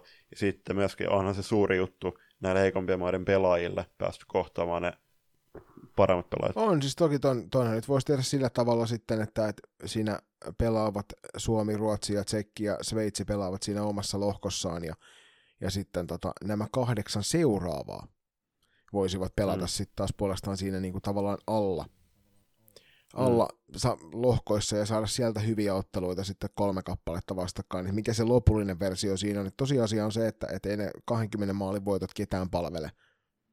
Et onhan se toki kiva jollekin, jollekin tota Taimaan, Taimaan pelaajille se, että pääsevät Ruotsin kohtaamaan kentällä ja Ruotsin murhaa mm. sinne ensimmäiseen erään jo 8 tai 11-0, niin onhan se toisaalta hirvittävän hauskaa, mutta ei se ketään, ketään eteenpäin auta, ja sen takia mä näkisin järkevänä tuon superlohkon peluttamisen, koska se toisi sitten merkityksellisiä otteluita näille top neljälle, mutta sitten sen lisäksi se antaisi niille sen alla oleville maille niin mahdollisuuden nousta sinne ylöspäin kilvottelemaan niistä paikoista, että mikä se, se jatko-ohjelma sen jälkeen on, niin sille ei periaatteessa ole mitään väliä, niin kuin kaikki saisi pelata saman määrän otteluita. Mutta eli se olisi sillä, että niinku pienentäisi tota 16 joukkueen sarjaa?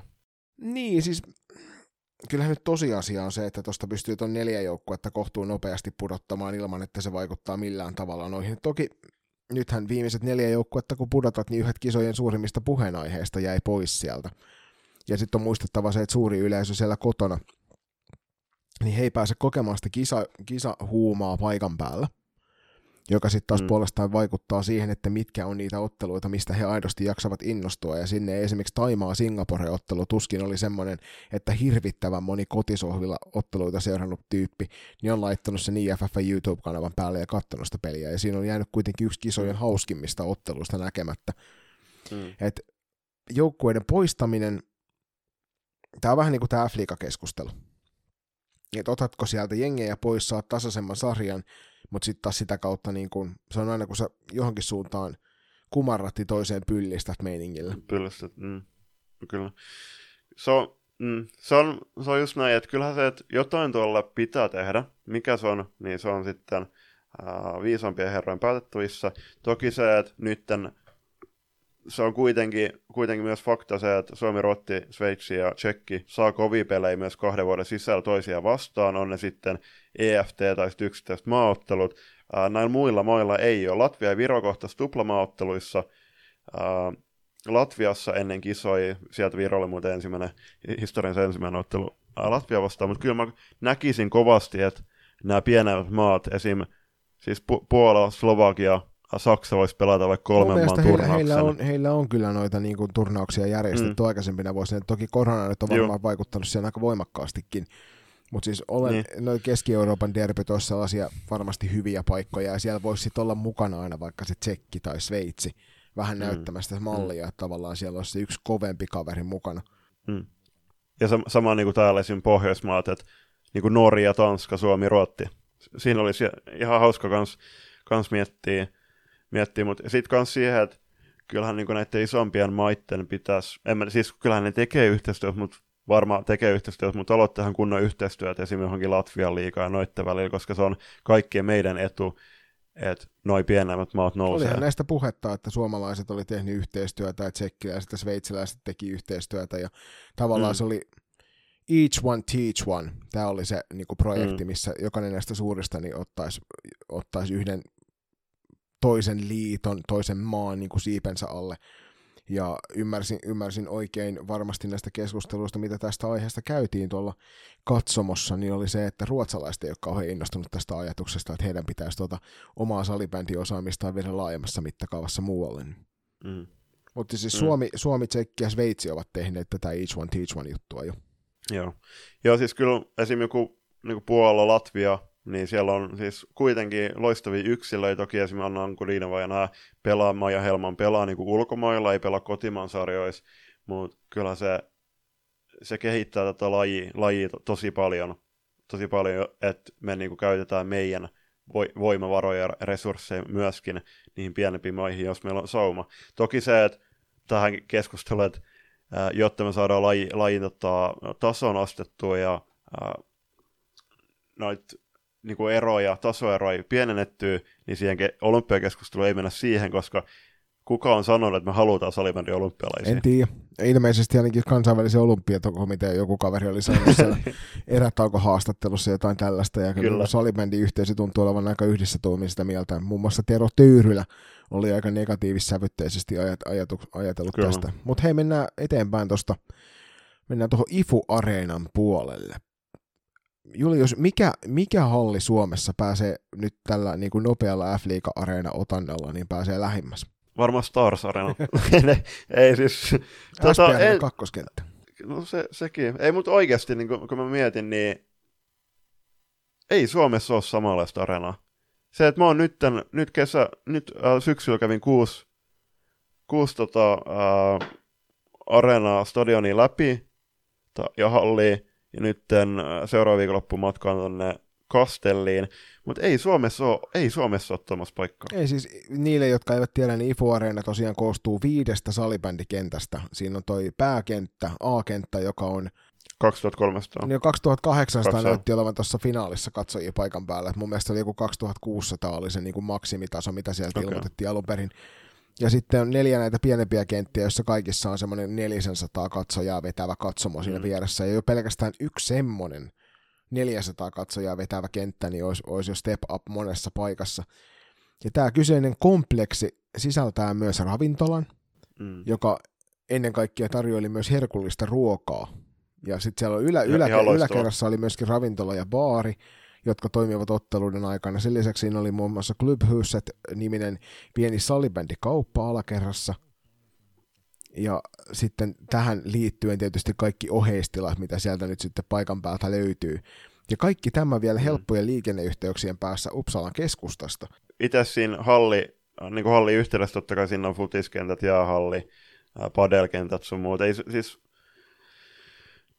se tuommoinen niinku, me voidaan vaan uneksi Suomessa, neljä, neljä tuommoista niinku kenttää, täysmittaista kenttää 400 katsojan katsomoilla niinku jokaisessa, niin se niinku ratkaisisi esimerkiksi niinku junnuturnauksen ongelmat vaikka Turussa niinku ihan tyysti. Kyllä, kyllä joo, ja sitten pääkenttähän me mietittiin, että missä niinku tavallaan sen kanssa samanlaisiin mittoihin päästään, ja niitähän sitten Suomesta rupeaa löytyä, että meidän muussa Turussa tuo Kupittaan palloiluhallin ympä, se, niin kuin, mitä se tarjoaa, niin tarjoaa aika lailla samanlaisen miljoon kuin mitä se tarjosi se IFU Arena. Mutta ennen kaikkea se, mikä mm. IFU pisti silmään, oli se puurakentaminen joka puolelle. Että, että kaikki, kaikki niin kuin tukirakenteet näyttelevän puusta. Saattohan siellä toki olla mm.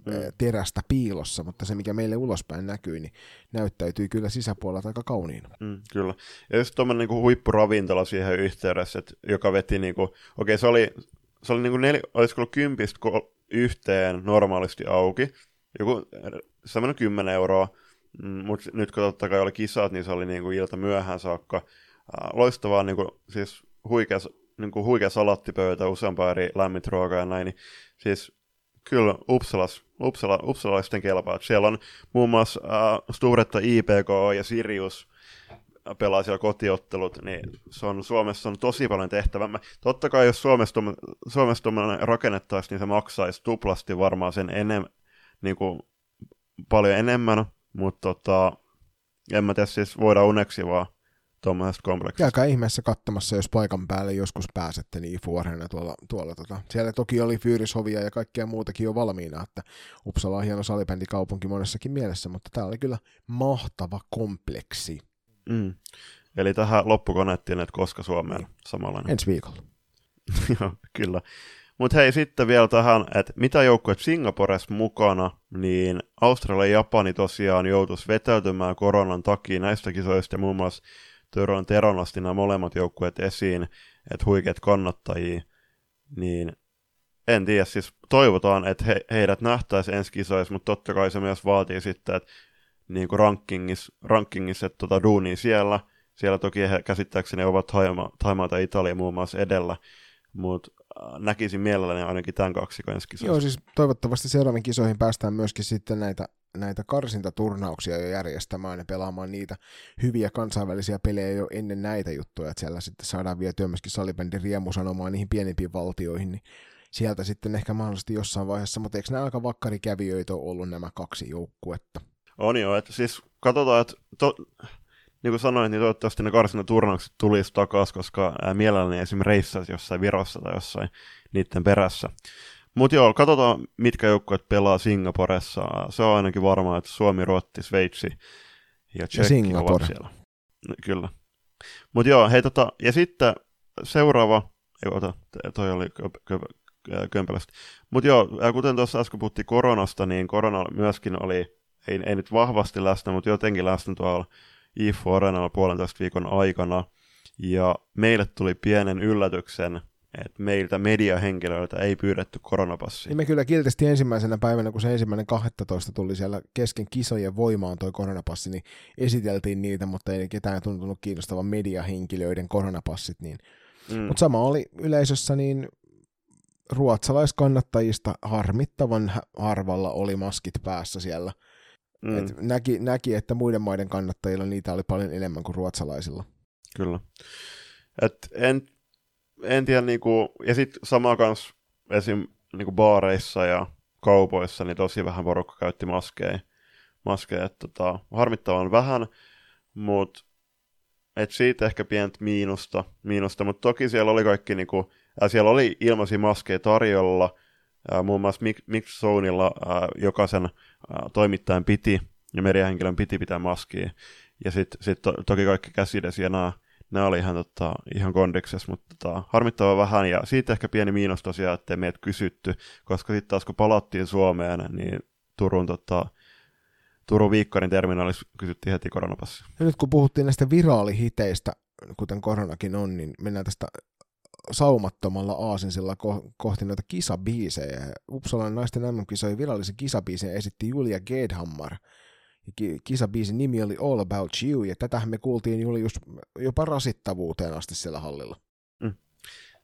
No siis, äh, se, sitä soitettiin jo syyskuussa U, U, 19 kisoissa ja mä sanoin, että mä, siis pitää sanoa, että mä, mä itse sytyin tuolla biisillä, että onhan se niinku, sillä ihan perus, aika perusbiisi, mutta niinku, kyllä mä oon niinku sitä fiilistellyt kisojenkin jälkeen ja palannut mielessäni niihin hetkiin, kun mä oon e ja katon että huippusali. Ei siis, biisi itsessään hän oli ainakin sata kertaa parempi kuin tämä miesten kotikisojen biisi. O, oli, Hel, joo, helposti.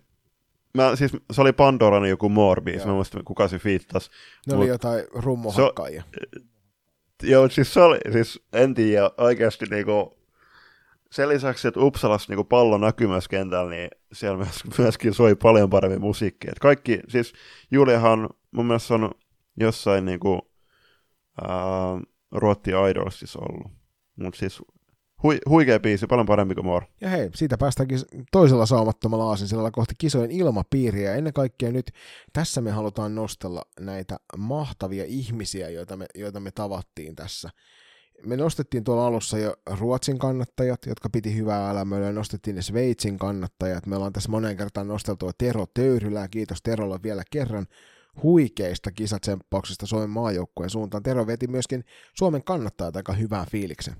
Just näin, ja niin kuin me ollaan, ollaan totta, kiitetty Loistokästin tilillä yleisesti ja sitten ollaan myöskin omilla sometileillämme kiitetty, niin täytyy erikseen kiittää niistä kaikista kohtaami- kohtaamisista keskusteluista, keskusteluista niin kuin huikette ja kaikki huikette, huikette ihmisten kanssa. Ää, ootte, siis jokainen keskustelu jäi mun sydämeen, oli ihan mahtavaa huomata, että vaikka meillä on verrattain pieni yhteisö tyttö- ja naissalibändi ympärillä, niin on sitäkin suurempi ja mahtavampi. Joo, siis aika, aika intohimoisia ihmisiä. Nyt ensimmäisenä tietysti tuolla jo aikaisemmin nostin Rene Kytisaaren esille. Ja siitä, siitä niin kuin Renelle te tapasitte siellä kisoissa jo aikaisemmin ja vietitte muutaman illan siellä yhdessä ja sitten mä tulin vähän myöhemmin mukaan ja lämpimästi myös minut otettiin siihen porukkaan vastaan ja nautiskeltiin kyllä niin kuin hienosta seurasta, kiitos sinne Reneen suuntaan siitä ja sitten toki Tero, Teron kanssa, Tero ja Reneen kanssa nauhoitettiin myös kisapäivä vitonen, kun se nyt oli sieltä sitten yhdessä, yhdessä sieltä läheisen, läheisen hotellin aula baarista, joka oli aika hauska kokemus. Just näin, että aita, aita tota, Reneet oli, oli, oli kunnia tutustua suhun ja kaikki muihinkin totta kai, että Renen kohdalla niin ää, Reneen tytär Kati, eli maajoukkueen kapteeni, piti meille takeoveriin, niin Rene bongas meidät siitä. Ja sitten mä menin esittäytymään silloin heti lauantaina. Ja siitä lähtien mähän sain itse asiassa sekä Katin, Katin pelipaidan ja sitten Viron maajoukkueen naisveskarin, mä en muista nyt nimeä, mutta hänen veskanpaidan, niin Renen kanssa tosi mukavia keskusteluja käytiin, sitten vietettiin iltoi yhdessä, ja on, on kyllä to, tosi sydä, sydämellinen tyyppi, ja just varmasti tullaan tekemään yhteistyötä jatkossakin. Sitten iso, nyt näistä kannattajista, kun puhutaan, niin isoa, isoa, isoa peukkua ylös tanssivien Daltonien suuntaan, ja jos tämä kotisohvilla jäi pienenä, pienenä niin kuin mysteerinä vaivaamaan, että ketä ne oli, niin nehän oli Helsinki Unitedin taustahenkilöitä siellä mm. useampi kappale näissä tanssivista Daltoneista, terveisiä vaan sinne Samille ja Ronille. Just näin. Ja Saskia Ormakko oli tosiaan kyse, kyseistä Viron veskari. Mutta joo, Tanssivista Daltonit taisi olla Tuomon Reposen ää, keksimä kyllä, nimi, kyllä, eikö ollut? juurikin näin. Just näin. Mutta joo, siis ää, sen lisäksi, että Suomen kannattaja, ei Tanssivista Daltonit oli huikeat, niin, niin kuin sanoit, niin Teron säästämällä Suomen kannattajat sieltä, toki myöskin syyskuun kisoista tuttuja henkilöitä, joiden kanssa ollaan tutustuttu, niin tota, iso kiitos teille. Ja toki tässä, tässä viimeisimpänä muistona sitten sunnuntaina aiemmin finaalin jälkeen vietetty yhteinen ilta. Kiitos teille ja on aina, aina hienoa huomata, ää, miten suoraan sydämellä te tuon joukkueen totta kai omat tyttäret pelaamassa, omat sukulaiset, mutta se, että matkaa satojen kilometrien päähän kannustamaan Suomen maajoukkuetta kovalla ja kehä, kehällä äänellä, niin hattu päästä. Ja sitten tänne U19 valmennusjoukon puolelle siellä Tapsa Hämeen Anttilat ja Turusen Villeet ja Toni Varikset ja sitten toi Santase Hannu oli paikan päällä ja heidän kanssa vietettiin kyllä mielenkiintoisia keskusteluita. Että kiitos ennen kaikkea Tapsalle monista mielenkiintoisista ajatuksista, mitä, mitä sieltä sait aikaan noissa katsomokeskusteluissa, kun niitä juteltiin. Niin tota, näistä varmaan sitten kuullaan myöhemmin näistä meiningeistä tätä kautta vielä. Just näin. Ja itse asiassa siellä oli uh, Basso Bel, Passi Basso Beltola ja Lari Molkkokin oli, mutta se siitä name Ei, kun mä haluan, vielä, mä haluan tuonne tota... Kimille, Kimille ja hänen poppoille vielä tälle Sveitsi Mafialle, joka mainittiin tuolla aikaisemmin, niin iso kiitosta myöskin, vaikka he eivät toki Suomia ymmärrä, mutta siis toi Syyrikin Lioness joukkueseura, niin on heidän, mm. heidän tota, he, tällainen hengen lapsensa ja he sitä siellä suurella innolla vetävät eteenpäin, missä Anna Ankudinova ja Julia Rosite muun muassa pelaavat ja tulevalla kaudella luultavasti useampi muukin näissä kisoissa nähty pelaaja nähdään tuon seuran paidassa. Joo, muun muassa Marlan Rosit ja Julian Pikkusisko. Mutta joo, tosiaan, ja sitten Kimis puheolle, niin äh, Kimi Räikkösellä onnittelut hienosta urasta. Tiedetään, että varmasti kuuntelet tätä. Hyvä, hyvä Kimi. Jep. Mutta joo, hei sitten vielä tuosta, äh, niin Pekkala Vilman suun, suuntaan. Kiitokset, että Vilma on tutustunut U19 MM-kisoissa ja sitten ää, to, nyt tekin tutustuitte tuolla ää, puolitoista viikon aikana, tai viiko, mitä sä olit viikon aikana siellä kuitenkin naisten kisoissa, niin Vilma tekee loistavaa duunia Salipandiliiton ri- riveissä, ja sitten myöskin toinen henkilö, niin Mika Hilska, joka tuli finaaliviikonlopuksi paikan päälle, niin Mikallekin terkkuja ja kiitoksia keskusteluista. Joo, sitten tuomareista on paljon keskusteltu matkan varrella ja me päästä, meillä oli ilo ja onni ennen kisoja jo haastatella suomalaistuomareja ja sitten kisojen aikana päästiin vielä sitä toista suomalaisparia haastattelemaan, mutta mutta tota, mitä sä olit Julppa mieltä tuosta kansainvälisestä linjasta noissa kisoissa?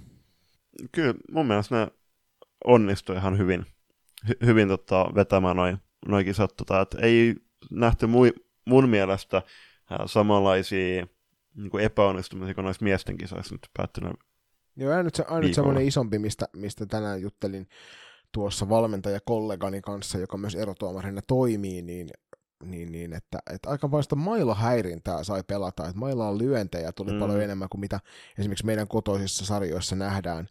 Mutta toki nämä on niitä asioita, mitkä IFF linjaa yhdessä noiden erotuomareiden kanssa. Mutta se, mikä niin tuossa kun Timo Järve ja Pertti Kirsilän kanssa käytiin siinä Mixed Zoneilla pieni keskustelu, kiitoksia vaan sinne herroille, että saavuitte paikan päälle, niin mikä kotikatsomossa monesti jää huomioimatta, niin on se, että kuinka paljon nuo tuomarit tekee hommia näiden kisojen Mm. aikana. Yhdeksän päivää kestäneet kisat ja kuudesta seitsemään peliä tuomarit saattoi vetää sinne se kisarupeaman Mm. aikana ja siinä toki sitten niinku valmistautumiset ennen ja sitten v- loppuverkat sen jälkeen ja kaikki se niinku työ niiden pelien ulkopuolella myös, niin tuomarit on aika kovassa puristuksessa tuon kisarupeaman aikana. Just näin. Joo, siis terkkui koko suomalaisnelikolle ja tota, kiitoksia yhteistyöstä ja tsemppiä. Tsemppi jatkuu. Ja taisi olla Kirsilälle ja Järvelle nytten debyytti näissä naisten MM-kisoissa. Joo, eikö näin? 19 kisoja olivat viheltäneet ja sitten ilmeisesti joku noita Champions Cupia, jonkun finaali tuolla Just aikaisemmin. Jep. Mutta joo, hei, sitten sit, niinku vielä tuomarissa sen verran, että miksi meillä on tällä hetkellä semmoinen tilanne, että esim. suomalaista ja ruotsalaispari ei pysty viheltämään M-finaaliin Suomen ja Ruotsin kesken. Mä veikkaan, että tämä on joku vanha jäänne jostain historian ajalta, koska kyllähän nämä nykytuomarit on niin kovia, niin ammattilaisia kuin he voivat olla tuossa hommassa. Niin, kyllä, just- varmasti just näin, niin sillä- parhaat pystyisivät vetämään myös ne ojottavat. Just näin. Joo, just näin. Ja siis sillä just, että, että kuitenkin lähtökohtaisesti, maailman parhaat tuomarit tulee Suomesta ja Ruotsista, niin miksi, miksi me ei nä- nähdä tavallaan samanlaista ongelmaa siinä, että siellä on suomalaisia ja ruottalaisia tekemässä isoja päätöksiä IFF-hallituksessa? Just näin. Että siitä mietittävää sinne kotisohville. Hei, pelattiin maan mainio mediaottelu. Tätä käsiteltiin toki siellä kisapäivässä myöskin, mutta Suom- Mm. tai muu maailma media vastaan Ruotsin media päättyi jännittävien käänteiden jälkeen Ruotsin 3-5 voittoon, eli myöskin tässä finaalissa niin ruotsalaiset kampasivat voiton kotiin. Ja tonne myöskin Tyyrylän Tero toi mahtavaa erityisosaamistaan kentän laidalle. Kiitos vaan Terolle, kun jaksoit tosiaan raahata, raahautua sinne aikaisin lauantai-aamuna. Tero, Tero tuossa sanoi, että kun se silloin, se laittoi mun viestiä lauantai-illalla, kun se oli matkalla, että joo, että kerro heti, että milloin se, tai kerro heti, kun tiedät, että milloin se mediaottelu, että se on kisojen tärkeä ottelu. niin tota, ää, no yleensä niinku kuulemma tosi myöhään, no nyt oli yhdeksän aikaa aamulla ja ää, ei siitä se enä, enempää, että sopi, sopisiko se kellon aika si, siinä tilanteessa hirveästi, mutta tota, toi loistava matsi, ja siinä oli, meitä oli itse asiassa, olisiko ollut viisi suomalaista plus, plus sinä, niin oli tota, uh, muun maailman puolella, ja sitten siellä oli muun muassa uh, Beno Blankki, eli Un- Unkarin maajoukkuepelaaja, joka on IFFn hommissa nyt, niin oli pelaamassa meidän puolella, niin oli kyllä, ja sitten muun muassa Kim, Kim oli kans kaverinsa kanssa, niin oli kyllä loistava tunnelma. Hävitti se 3-5, vähän nihkeä matsi meille, että pahoittelut vielä, vielä, vielä kertalla Katri Luomaniemellä Tuomo Reposelle, että äh, järkkäsitte mulle niinku ihan avon, avonaisen paikan sinne tokiksella, mutta en onnistunut. Lupaan, lupaan tota, olla luottamuksen arvoinen Singaporessa. Joo, ja kiitokset Tuomalle ja Katrille myös mahtavista meiningeistä tuossa Ylen puolella näiden kisojen aikana. Veditte, veditte huikean hyvää settiä siellä selostamossa.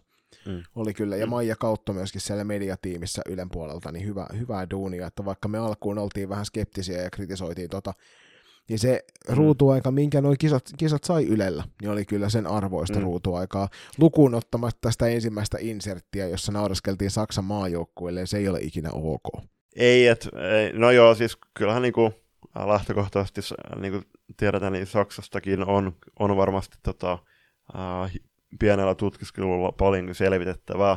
Mutta joo, ja sitten myöskin nuo henkilökuvat, muun muassa Laura Rantasesta ja Inka Lampisesta oli, oli todella hyviä, et, peukut Ylen suuntaan, Ylen suuntaan hyvä duuni, ja totta, toivotaan, että ehkä kenties noin U19-kisat sitten syysku- keväällä saavat myöskin sitten palstatilaa.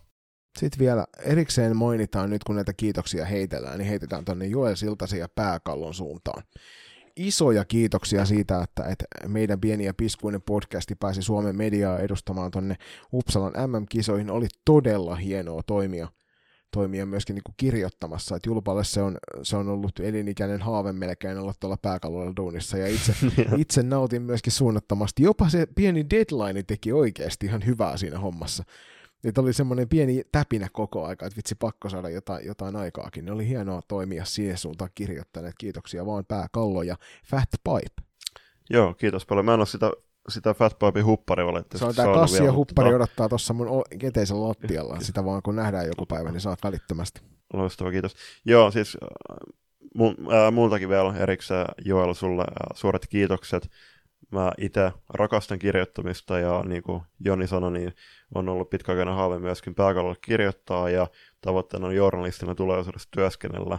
Niin toivottavasti tämä yhteistyö pääkallon kanssa jatkuu ja tavoitteena on, on, on niin kuin sanonut, niin mun äh, tavoitteena on myöskin liittyä pääkallon toimitukseen vakituisesti jossain kohtaa, jossa on aukeaa. Ja sitten hei, jos loistokästin kisapaketointi ei teille pelkästään riitä, niin Kauppi Twinseltä nyt toi kaksinkerroin podcasti löytyy myös, missä jaksossa kaksi ka- sieltä Veera Mm. ja Oona käsittelevät sitten MM-kisoja.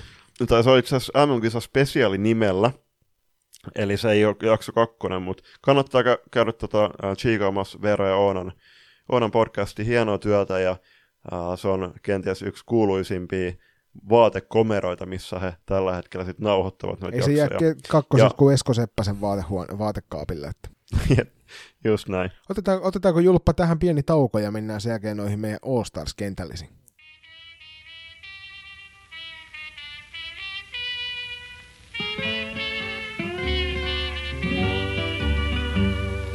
Muutama voileivän vajaa täydestä piknikkorista. Loistokäästä. Moi, mä oon Jenna Kesälä ja mä pelaan Unihoki Basel Regiossa. Loistokästin taajuudet kuuluu myös Alppien yli tänne Sveitsiin. Eli jokaisissa MM-kisoissa on tapana valita tähdistökentällinen ja tähdistökentällisen valitsevat toimittajat. Ää, Valinnat täytyy, omat valinnat täytyy toimittaa ennen MM-finaalin alkua, ja myöskin, myöskin tänä, näin tehtiin, ja tällä kertaa naisten 13 mm kun pelattiin Uppsalassa, niin tähdistökentällisen muodosta, muodostivat Vilma Johansson, Ellen Rasmussen, Veera Kauppi hyökkäyksessä, Mua, äh, Mua ja Ida Sundberg puolustuksessa sekä maalivahtina Tsekin Jana Kristianova. Ainut, josta olen selkeästi eri mieltä, niin on toi Tsekin maalivahti, joka mun mielestä ei näissä kisoissa ollut mitenkään erikoinen. Että musta tuntuu, että oli enemmän Sama. semmoinen nyökkäys siihen suuntaan, että pakko antaa tuonne Tsekin suuntaan joku juttu, kun he taas hävisivät tuon pronssiottelun. Joo, en olisi itsekään Janalle tota antanut, mutta mut mennään eteenpäin. Se oli varmasti tota, uh, toi viisikko muuten oli aika selkeä. Uh, turnauksen parhaaksi arvokkaimmaksi pelaajaksi valittiin o- melko odotetusti Veera Kauppi, vaikka itse asiassa äänestin täysin eri henkilöä. Mä äänestin itse Veera Kauppia ja osui, osui kyllä mun, mun mielestäni täysin oikeaan ihmiseen tuo valinta. 2019 kisoissa niin isosisko Oona nappasi tämän saman palkinnon. Nyt on Kauppien perheeseen sitten noiden M-mitallien lisäksi niin matkannut myös kaksi kultaista kenkää, joka mun mielestä on aika mielenkiintoinen palkinto antaa parhaalle salibändin pelaajalle. Kultainen kenkä. Joo, ehkä, ehkä jatkossa voitaisiin kultaiset hanskat, koska Anna Ankunilva käyttää niitä hanskoja. Mutta hei, hyvä puoli joo, on tosiaan siis se, että ne oot- tulee ennen finaaliin ne valinnat, että sitten se Mm. finaaliottelu itsessään ei pääse enää vaikuttamaan siihen. Just näin. Joo, siis mä itse äänestin Mochappi siihen, että, mutta Veera on täysin ansettu, ei, si- ei siitä sen enempää. Mutta hei, tota, mennään, mennään suoraan tästä sitten pidemmittä puheitta loistokästin tähdistökentälliseen. Ja mä, ja- mä ja Joni ei olla siis puhuttu näitä keskenään läpi, ja me valitaan kaksi kentällistä ja kaksi maalivahtia. Ja mä veikkaan, että siitä johtuu, että me ei ole keskusteltu, keskusteltu näistä ollenkaan, niin meillä molemmilla on samat kymmenen pelaajaa, ja sitten luultavasti toinen maalivahdeista ainakin. Mutta hei, jos mennään, mennäänkö Jep. nimi kerrallaan? Joo, mutta ää, mä voin sanoa, sanoa suoraan, että mä oon tota itse vetänyt tämän systeemin niin, että mä oon valinnut yhden näistä kärkike- kärkijoukkueiden pelaajista kentällisen, ja sitten mä oon niinku bubbling under näiden altavastaajia. Mulla, mulla on niin, melkein, mulla on melkein samalla tavalla vedetty tänään. Sano sun ensimmäinen kentällinen, niin katsotaan kuinka monta osu. Maja Wiström, Elle Rasmussen, Veera Kauppi. Daniela Westerlund, Maa Chöp ja Krista Nieminen. Mulla on tota Veera Kauppi, Elle Rasmussen, Vilma Johansson, Daniela Westerlund, Mua Chöp. Ja sitten mulla on Matilda Östlund Viseen maalissa. Okei. Okay. No niin, uh, siis kun, okei, okay. no mä lä, haluaisin, että me vedetään yksi pelaaja kerralla. Tää toinen kentällinen. Okei. Joo, kyllä. Rikka Hansen. Rikke Hansen. Cecilia Linardo. Anna Ankudinova. Oi, oi, oi. Uh, Maja Helman. Malvina Zagorska. Okay. Xuan Yeo. Xuan Yeo. Tuune Aistuulen. Teresa Pepler Alt. Oi, oi, oi. Ja sitten maalivahti Nora Holle. Nora Holle. Yes. Ja sulla oli ja kunnia sit... mainintoja. Joo. Uh, haluatko sanoa eka? Joo, mä heitän täältä myöskin maalivahtiosastolla niin Italian Martina Falci, joka oli äärimmäisen viihdyttävä veskari. Oli pienikokoinen sellainen todella kimmoisa maalivahti hyppi siellä. Ja ennen kaikkea se, mistä jäin, hän jäi hyvin mieleen, oli ne loistavat kannatusvuodot sieltä penkiltä niissä ottelussa, missä hän ei ollut pelaamassa. Forza ragazza, joo. Tota, äh, mulla itse äh, niin erityismainintana, kuten tuossa kolme tuntia sitten jakso alussa sanoin, niin Singapore Veskar, Faritsa Bekum, Muhammed Shaber. Ja, ja mä, sano, mä sanoin jo siinä alussa, niin on, oli loistava, loistava Veskar kyllä. Kyllä, se oli itse asiassa mulla, mulla toi tota, toinen nimi tuossa, jonka mulla oli alun perin kunniamaininnoissa, mutta poistin sen. Eli lähes tulkoon samaa mieltä oltiin aika monesta näistä. Ennen kaikkea toi meidän ykköskentällinen oli aika surullista luettavaa, kun se oli kaikki, sen kaikki samoja pelaajia lähes tulkoon siellä. Toisaalta Just näistä kisoista oli aika, aika helppo lähteä valitsemaan noita kentällisiä. Että toivottavasti näiden perusteella niin saatte vähän seurattavia pelaajia lisää ja ennen kaikkea niin kuin kiinnostukaa myös noista muiden maiden pelaamisesta. Että sieltä löytyy useimmiten paljon enemmän kiinnostavia puheenaiheita. Mm.